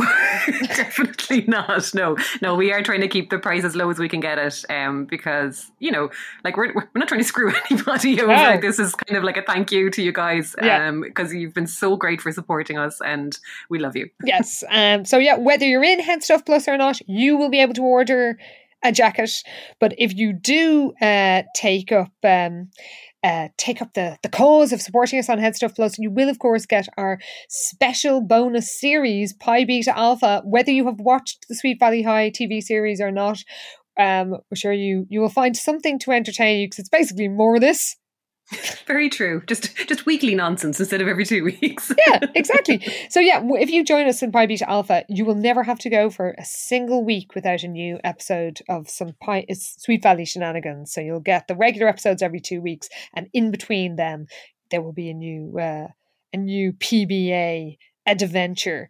So um, yeah, l- um, do sign up uh, if you, if you can, and even if you can't, and you'd like to get a jacket, just let us know what you think, and you can find a link to that um, survey, as Karen said, on on our Twitter and SVH Podcast or on Instagram at SVH Podcast. So uh, yeah, we hope to hear from you soon. We'll have a whole Pi Beta Alpha army. Oh my god, it's going to be amazing. Girl gang, let's do it. Roll over, Sandy Bacon. We're here with better jackets. Yeah, I mean they're not shiny. That's the one thing, but they are less flammable. Very true. And now, back to Sweet Valley, where Coach is announcing that by the end of today's tryout, so I guess it's Friday now, the two best players will be selected. And tomorrow morning, they will play against each other in a sort of um, like a, a game of teammates. They call it a scrimmage, and it seems to be, I was a bit unsure about what it was initially, but Yeah, no, it's it's a friendly basically. So like it doesn't count towards the team's Yeah. record or anything like that. So it is basically a it's just- friendly that it's, it's- yeah. Yeah, but it's just amid the team, isn't it? Mm. It's like they divide the Sweet Valley High team among two. Because I thought initially it was a friendly against another school, but then it's like Ken No, is on one team and Claire is on the other. Yeah, because well, you see, because there'd, there'd be two. Yeah, because with American football, there's like an offense team and a defense team, so there's fuckloads of Oh. players. So this time they're just kind of. I, I'm not sure how, this logistically works and Yeah. configurations and stuff, but yeah, basically there's enough people to put together two teams Uh-huh. uh, Yeah. for them to have a quarterback each on the go. and that's how they're going to. That's going to sort of um, give the cha- the coach a chance to see them in action like a proper Yeah. game. And we're told that only Ken and Claire and some guy called Dave, whoever he is, Dave Pollock, are in the running. And some of the the the school are telling Ken he's got it in the bag, but Mhm. he stresses that Claire is a strong rival. Yeah, he's saying, look, tryouts aren't over yet. Like this isn't a done deal. She's a proper contender here. Mm. And uh, Ken defends. He basically he defends her when anybody says, "Look, there's no way she's going to be able to play against Big Mesa." Um, but Ken is like, "No, she'd obviously be up to it." And when John John uh, leaves and and Terry and Ken are on their own, Terry almost against her will finds herself saying, "Why have you been going out of your way to back Claire up?" And our and our beloved Ken, well, he he says the right thing. He does. And like it is it's not that he fancies her. He is Mm. just saying, Look, I just I see the way some of the guys treat her and it makes me sick. I want to help her in any way I can. And like the emotion came through in his voice and Terry felt a lump forming in her throat. It's just like, Oh Ken, I'm so back on board after last time. I know, Ken, you are redeeming yourself. But Terry takes this to mean that um, Ken is trying to tell her that Claire is more than a friend. I mean, she's he's, she's barely even a friend. Yeah, Terry is kind of losing the plot a little bit at this stage Yeah. now. Um, so she collects her stopwatch and uh, you know from her stats work, and when she goes to pick it up, Claire is is nearby. So she congratulates her uh, on how well she played, and Claire says it's some compensation for the the pranks people have been playing on her. They're just like dickish, stupid little things. Yeah, she says that. Yeah, because Terry obviously hadn't heard anything about this. Hmm. Um, and Claire's like, yeah, so yesterday somebody put toothpaste in the shoes I left in my locker. Oh, And man. I've gotten a, but I've gotten a couple of hate notes, and it's Yeah. like, okay, those are two very different things. Yeah. I feel like Even the So, yeah. toothpaste pretty bad. it is pretty shitty. Yeah, and like somebody swiped this kind of drink. She brings in like a special vitamin drink for lunch, and someone took it. Um, and she's like, look, it's just these guys can't stand the thought that a girl can play football better than they can. Mm. Uh, they'll try anything to get back at me. And she's like, who cares? They're a bunch of jerks. Yeah. Well, I mean, yeah. true.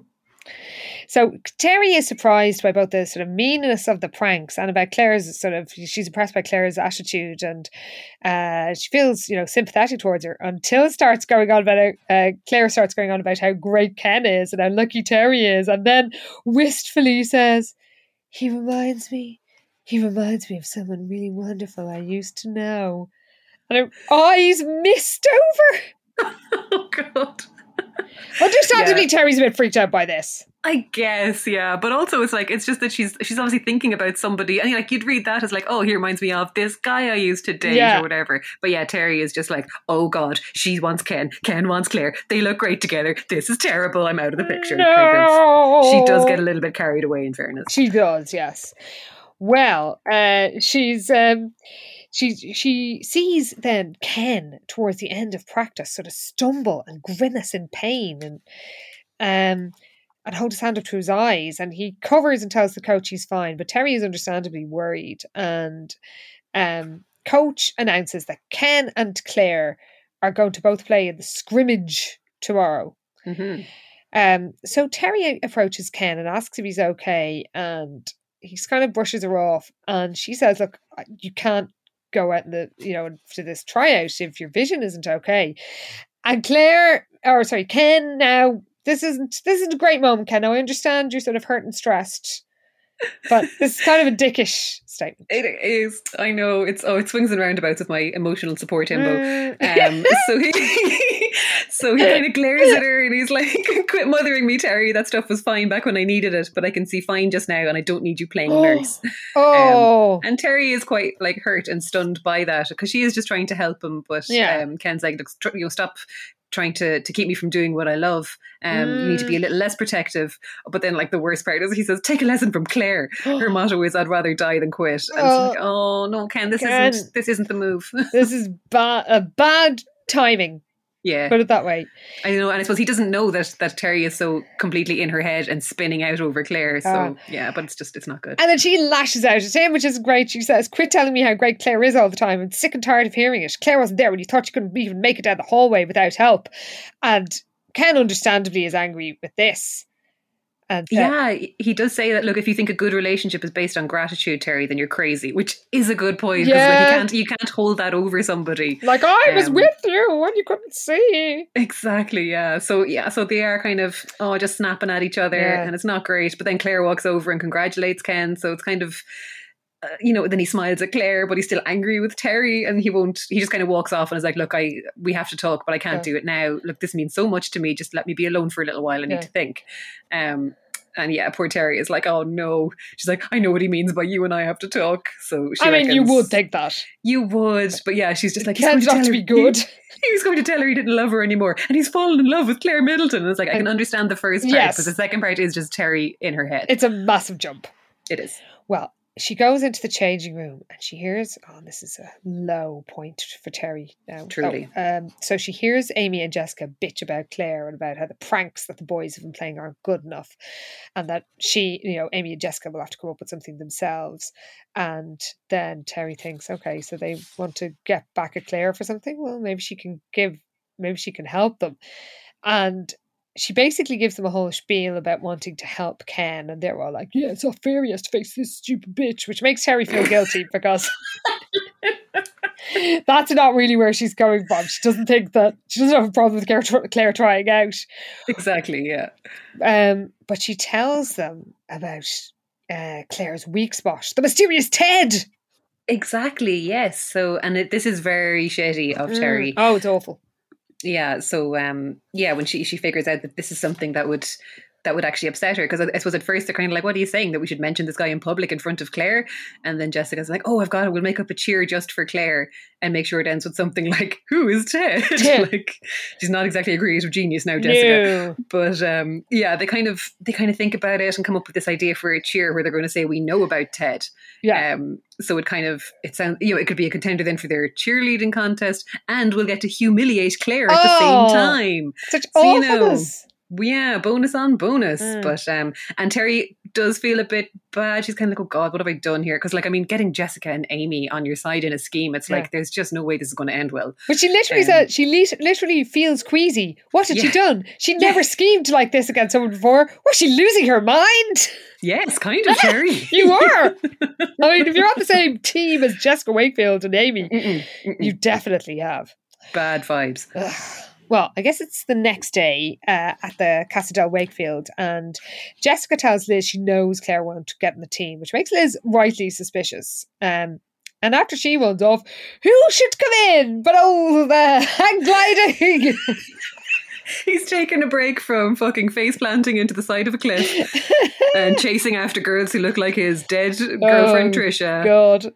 Just long enough to uh, to arrive back Yeah. and uh, yeah and, and hang out at home to uh, I don't know is he even here to see Cara No! I don't know he's just told him all about this famous, like this amazing tryout battle, so he's come to see it for himself. oh that's it yeah when he hears what Claire's full name is, Claire Middleton, he's like, There was a guy in my freshman composition class named Middleton. He was a real football hero too.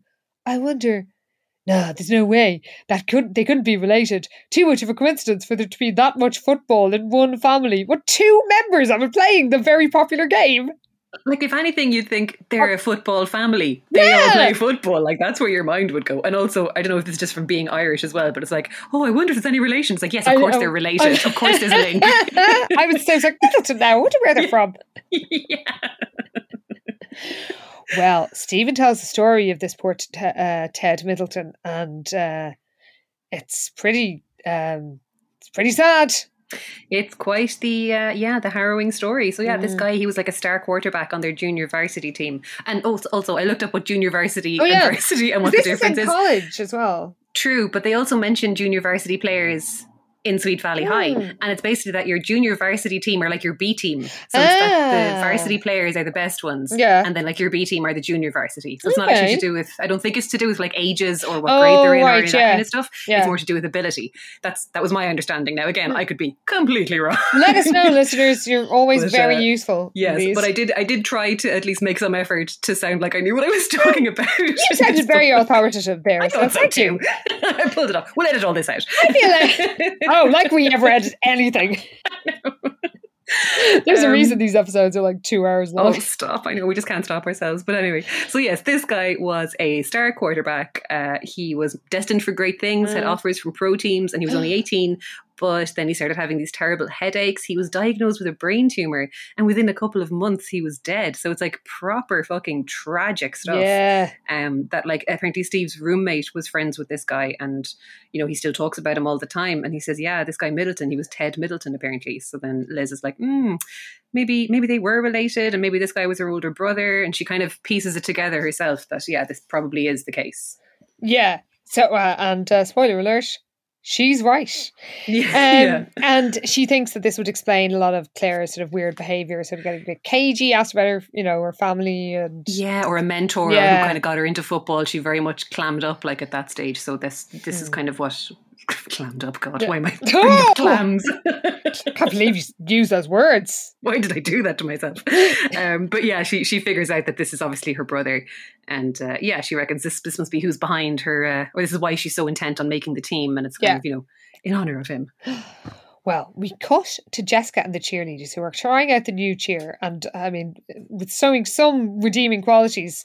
Um, Annie, Cara, and Jeanie are feeling a bit weird about this anti Claire cheer. Um, Mm. They're not happy, but Jessica's like, "Oh, it's all a bit of fun," and uh, they're not really so sure. But it's kind of too late to do anything about it now. And Jessica's all excited as the match begins, basically because it's her chance to fuck someone over. That's it. Yeah, it was also her chance to humiliate Claire in front of Danny Porter. Like again, Danny's in the picture. It's like Danny has no interest in any of this. Just leave him out of it. I know. I mean, anyway, he never even says a word throughout this book, and I don't Mm-mm. think we'll ever hear from him again. so the game begins, and Claire is on Team A, and Ken is on Team B, and uh, Claire's doing really well. Football, football, football. but then Jessica leads the squad Oh, in their sec- special cheer. Can you take up the first verse of this special cheer?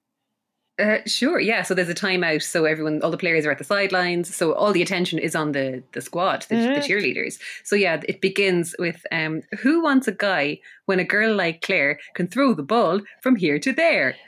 And you know, this is kind of you know, this is positive and kind of cute.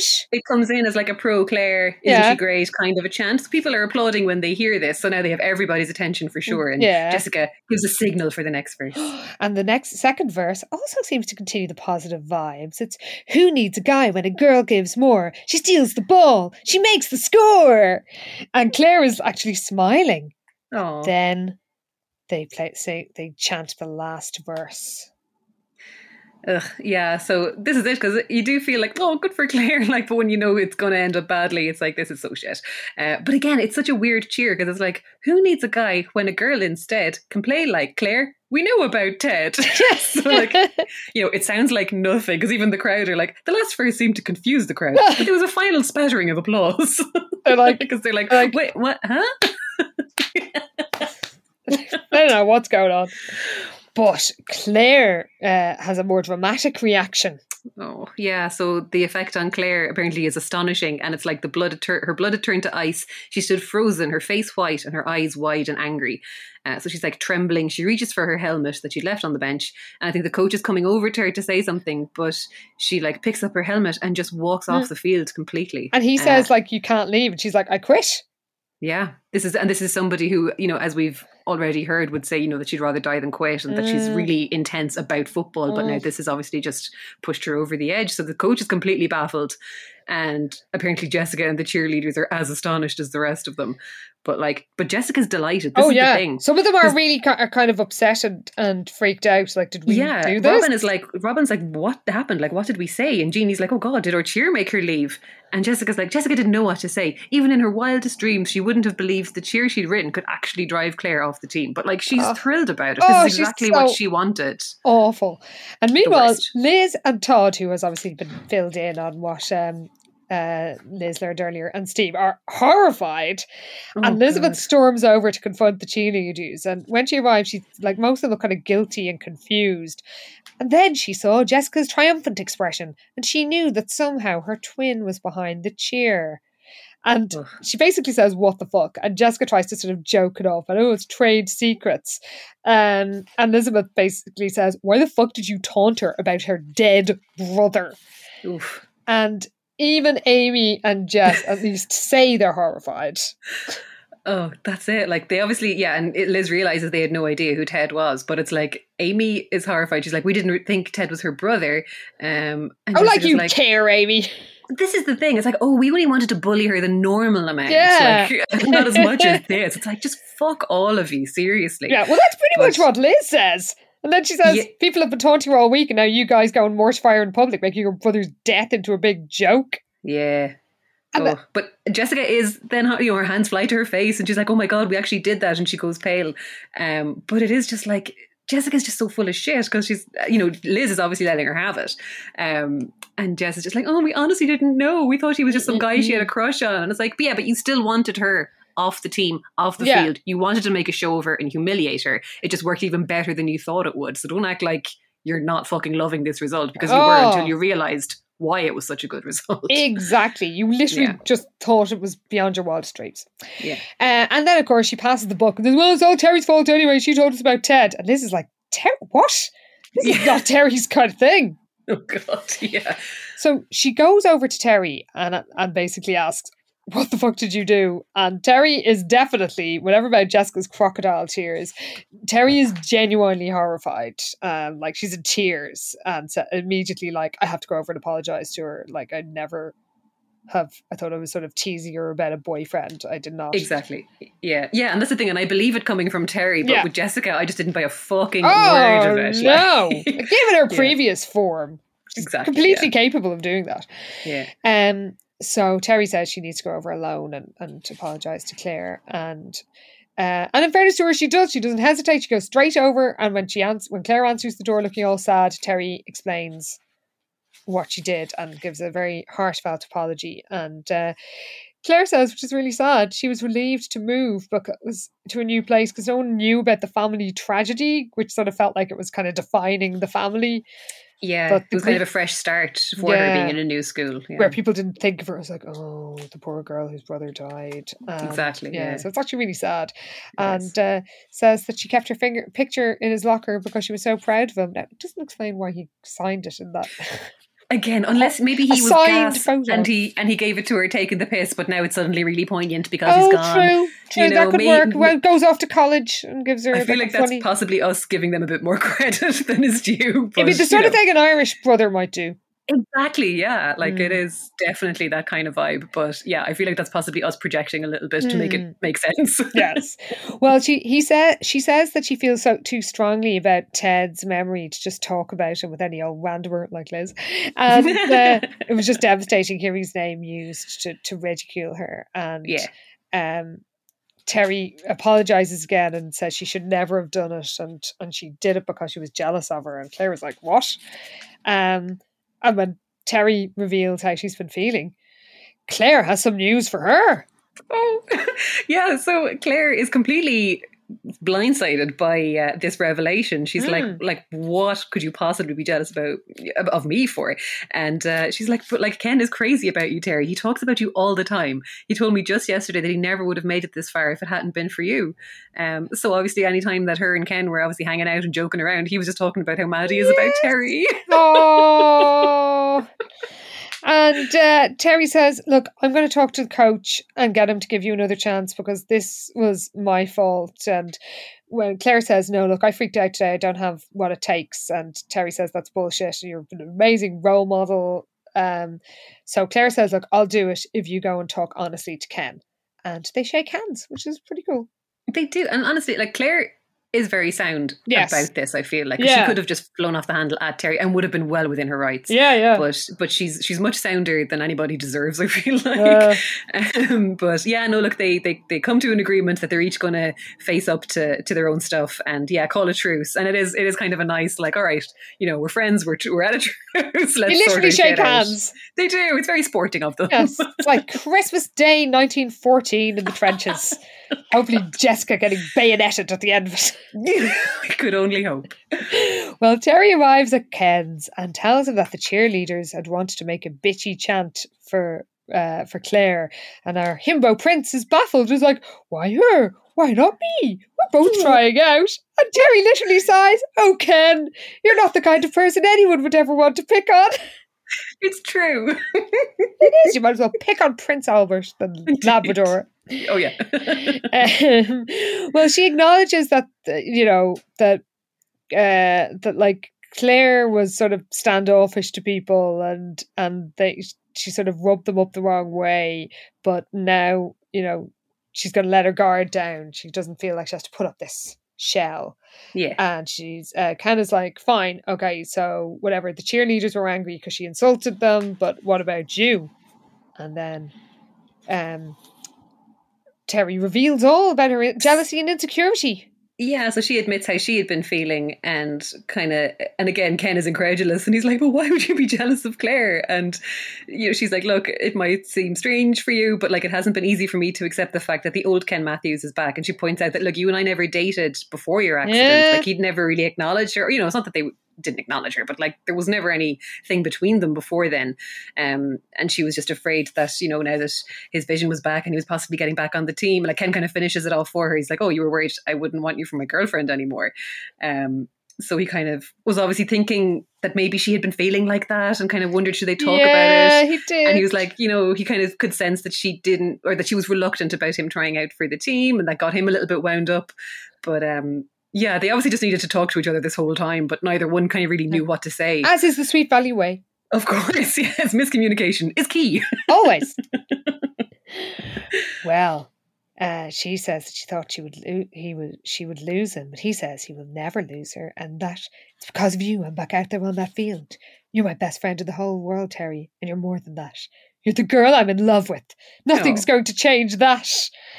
And uh, she tells him that Claire is going to ask for another chance with the coach, with the coach, and Ken, ever the gentleman, hopes she gets it. And he Aw. says that it just was really important to him to try out, even if he can never reach his old peak. He had to just try it this, you know, for once. And uh, Terry understands, and they kiss. yeah, it's lovely. Yeah. It is. It's very cute. They're they're a couple I do actually like. yes, me too. So on Monday, Claire approaches Terry and Liz and says that she talked to the coach and he gave her a tough time, you know, for walking out. But then he ultimately admits he might have reacted the same way if someone had, you know, mentioned his brother. Exactly. Yeah. Like it was. It was a a, a particularly extenuating circumstance the way things went down. Yeah.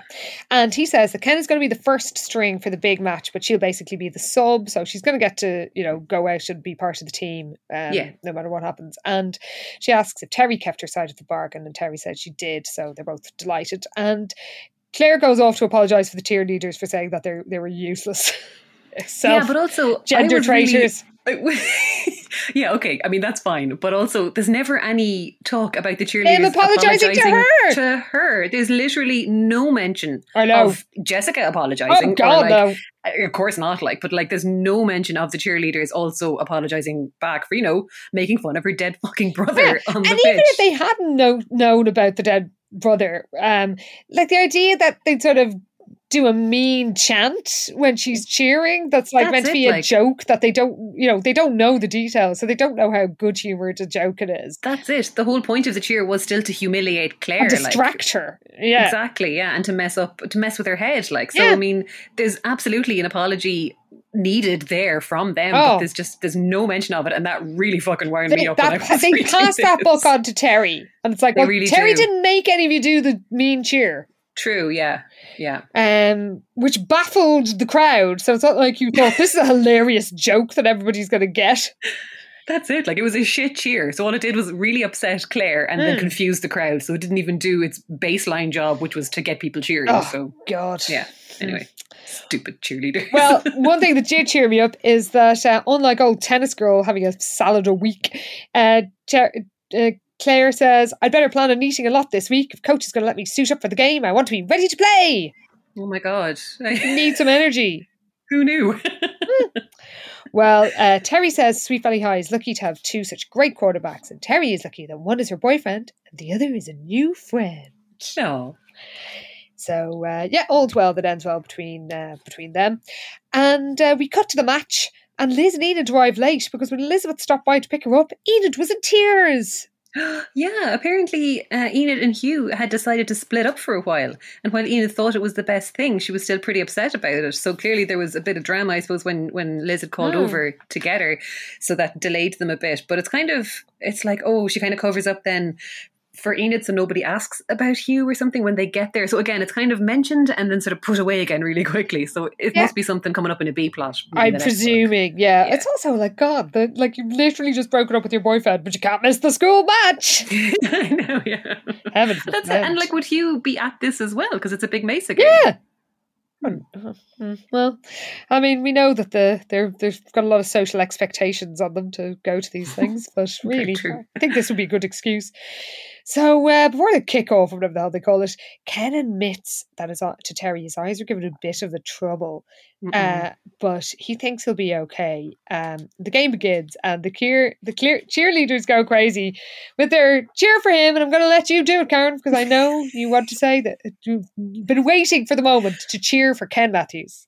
Imagine the pom poms. I'm putting on my best cheerleader voice. Okay, ready? Let's go. Second and ten. That's our Ken. See him score. There will be more. Go, Ken! Pom poms, applause, applause. Yay! Ooh, cartwheel, and then I fall over because I can't do a Oh, cartwheel. I can't even try. No. Uh, so we get sports talk, sports talk, sports talk. Uh, goes on for a few pages. I really wasn't paying attention.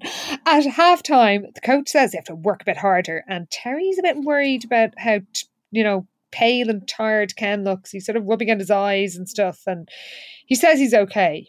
Um, Yeah, there's yeah, there's a few passes that he kind of messed up. Um, so he's not on his usual form. Even the form, I suppose, that he had shown in the tryouts, Yeah. he's not quite there. Mm. Um, so like Terry can see that it's it's his eyes that are giving him hassle now out on the pitch. And I think there's been an injury as well to one of their other players. Yeah. So it's it's not going super great for the Gladiators right this It second. is not. And uh, when Ter- he goes out on the the pitch again, he starts messing up on the pit on you know mid play, and uh, eventually he stumbles, and Terry can tell he's having one of his sight blackouts, and Big Mesa get the ball as a result, and. Ken at the next, I mean, they obviously have all these ten in breaks. Um, Ken tells the coach to take him out of the match. He says he's just not up to, you know, he's not a, a Mm. top um, uh, top level of performance. So coach is like, right, Claire, you're up. And uh, Ken admits to Terry that he did indeed sort of have one of his sight blackouts. Oh, yeah. But also, Ken does say, I, I'm blowing it for the team. You should take me out, coach. And then it's like three plays later, Big Mesa had to punt the ball and Coach Schultz made his decision. It's like, as soon as Ken said, you should take me out, I know, you coach. should have taken him out. Like, what the fuck were they doing three more plays for? I know. Coach is Like- really like, oh, he that he's the reason that there are like American football players with severe head injuries. Exactly, yeah. It's shit like that where it's like, look, he's having, you know, he has trouble with his vision. Mm. And if he doesn't feel like he's up to this, like, you take that fucking guy off the pitch. yeah, he shouldn't Anyway, have to no. constantly demand it. Know, yeah, it's like, please take me out. I can't do this right now. But anyway, yeah, Claire gets called up and uh, the whole team start chanting. And like, I think the whole crowd start chanting for her. So that everybody's behind Claire. Yes, so it's, it's including kind of Ken. Yeah, oh, There's absolutely. no bitterness yes. in there in our No, no. prince. And uh, she's and he's glad she was. He says she was glad. He's glad that uh, she was there to save the day. But yeah, he his doctor did say he'd have blackouts for another few months, and he essentially ignored that advice so he could try out. Pretty much, yeah. So he's like, he is still recovering, like, and Yeah. it is slow going. So he probably was just going at it a, a bit too, Too hard soon, and a yeah. bit too soon. Yeah. Um, so Jessica leads her chorus of vicious bitches in a new chant.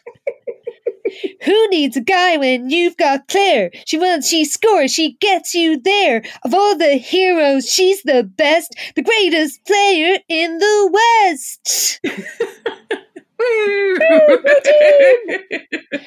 and Terry feels nothing but joy and pride for her new friend as she uh, uh, basically enables the winning touchdown or something. And uh, she she does, yeah, yeah. I think does she score a touchdown as well at some point? oh, I think she does, yeah. But she's She- she's totally the reason they win. Oh, she is absolutely. She pulls it back uh, for them, and it's all great. But also, I just because I, I had looked up these things and asked questions. Quarterbacks Oh. don't usually score uh, touchdowns. I did think that, yeah. Yeah, so it's unusual for that to happen. And mm. again, this is based on my very scant knowledge of NFL, so maybe it's different in high school football. Yeah. but I was reading this going, I don't think that's right. Using your sport expertise, American sports expertise. it's me, your sports correspondent. Well, um, Jessica admits or pretends more likely that Claire's really changed my mind about girls playing football. And Amy says, I never thought I'd be saying this, but I'm proud of Claire. You don't have the right to be proud of her, you bitch. Fuck off. Claire has no interest in you being proud of her. Ugh. But then Amy says has uh, a suggestion that uh, piques Jessica's interest. Uh, oh yes, so she thinks that uh, Claire should try out for this spot apparently on Eric Parker's television show. Um, so Jessica's like, hmm, "What? What's spot?" Immediately hears the words television show, Of course. and Amy's like, "Oh, you know, sometimes I forget that. You know, I hear about these things first, being the daughter of a TV personality and all." Um, just kind of rubbing it in everybody's face. Yeah. So apparently, this guy Eric Parker, like, why isn't it Jeremy Frank? Who's this guy? I was just going to say that. Where is Frankly Speaking? Where indeed. So this guy Eric Parker is looking for a high school student to be on his show, someone who typifies the all-American student.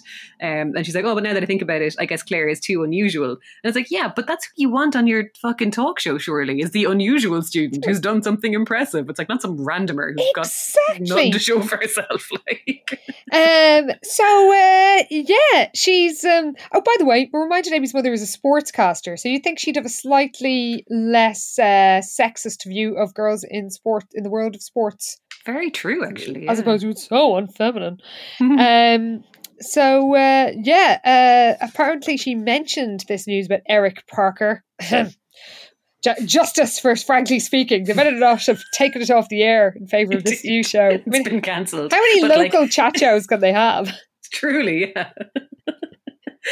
Uh, so yeah, apparently she mentioned this to Lila earlier, and uh, Lila's going to try out. But uh, Jessica has a good point about Lila trying out for this typical Yeah. teen role. She's like, well, Lila isn't typical. She's like, for one thing, her father owns half of Southern California. How typical is that? Mm, fair Um, enough. So Amy's like, oh, why are you so upset? Although actually, now that I'm looking again, it's like apparently the whole country would be watching her, is what Jessica is thinking. So maybe this is like a national Mm. TV show. I mean, she's quite frankly, deluded.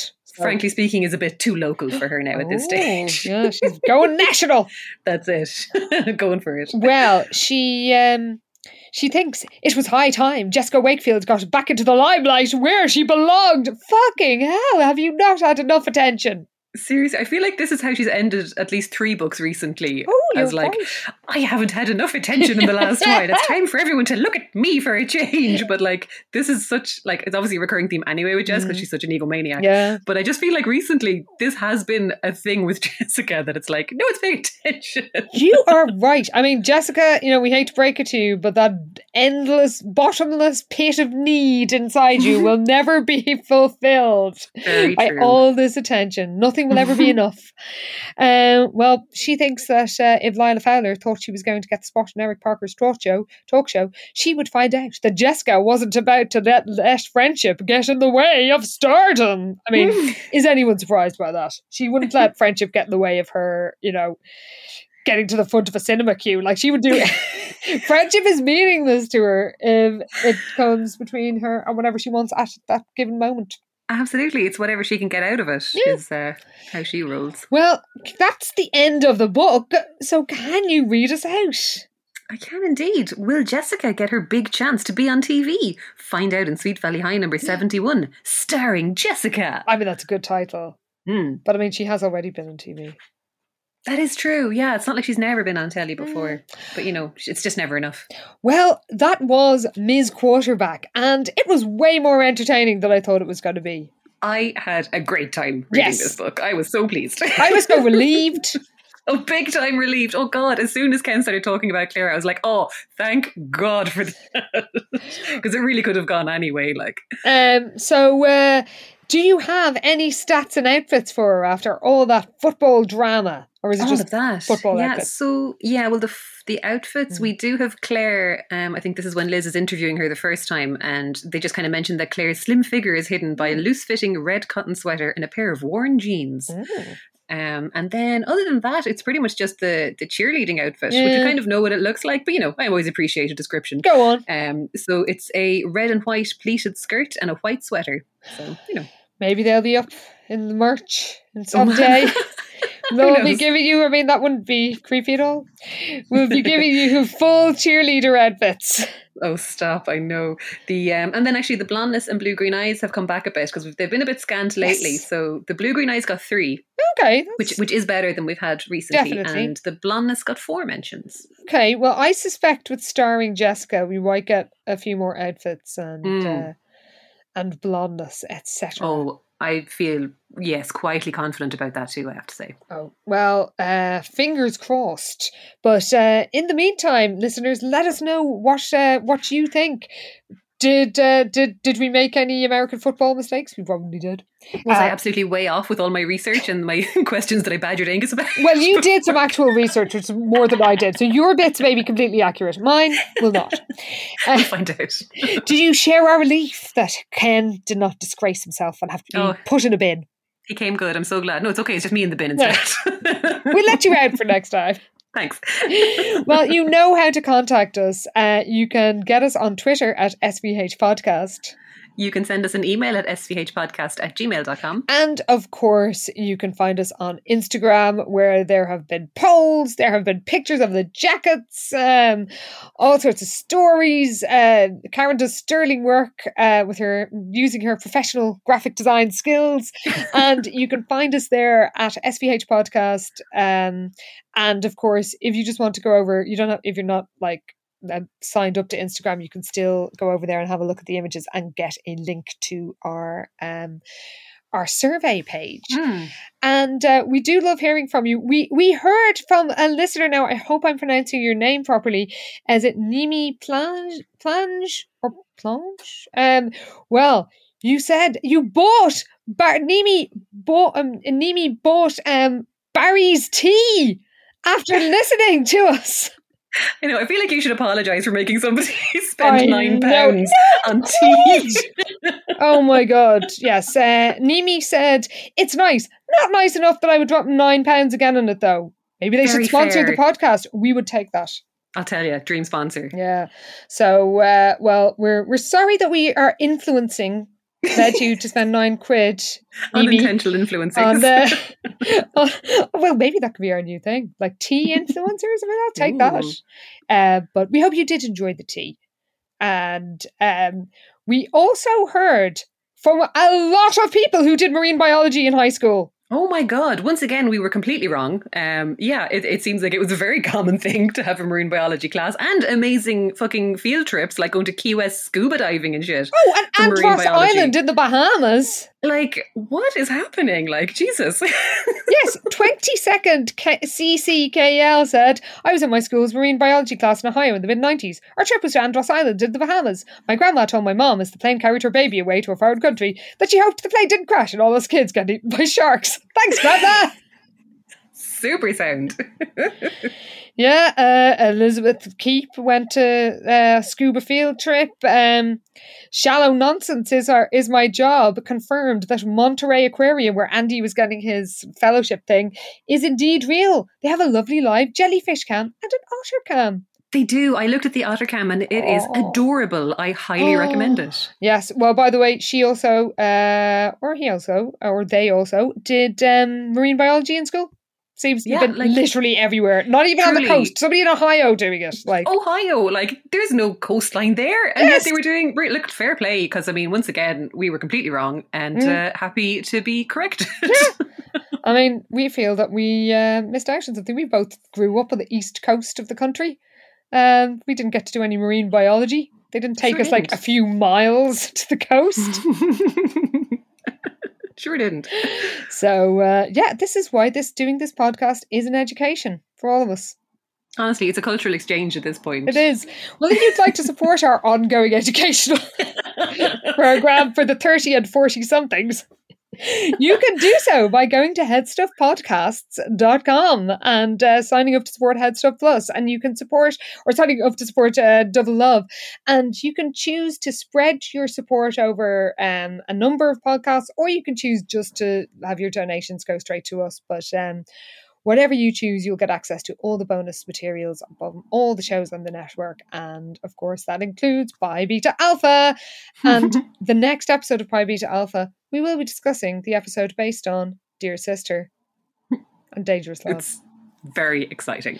It's a lot to pack into one episode, but we're going to do it. Oh, we will. well, I mean, there's a reason these episodes are extremely long.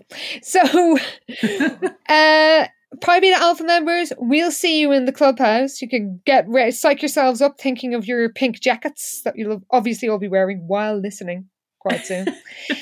and everybody else, we will see you in two weeks when we find out what happens when a certain Wakefield is going to make sure that the credits of a TV talk show read starring Jessica. Hell yes, beautifully done. I love you. it. See you then, everybody.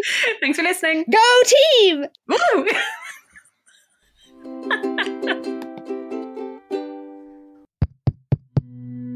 This show is part of the Head Stuff Podcast Network, a hub for the creative and the curious. Shows are produced in association with Headstuff and the Podcast Studios Dublin. Find out more or become a member at headstuffpodcasts.com. Experience the difference at Woodhouse Buick GMC. From the GMC Acadia to the Buick Encore, we're sure to have a vehicle that fits your lifestyle. Our climate controlled showroom guarantees a comfortable shopping experience every time you visit. Plus, our commitment to our customers continues well beyond the date of purchase. You will leave our lot feeling comfortable and confident in your new vehicle. Start your car buying journey today in store or online at WoodhouseBuickGMC.com. We are professional grade.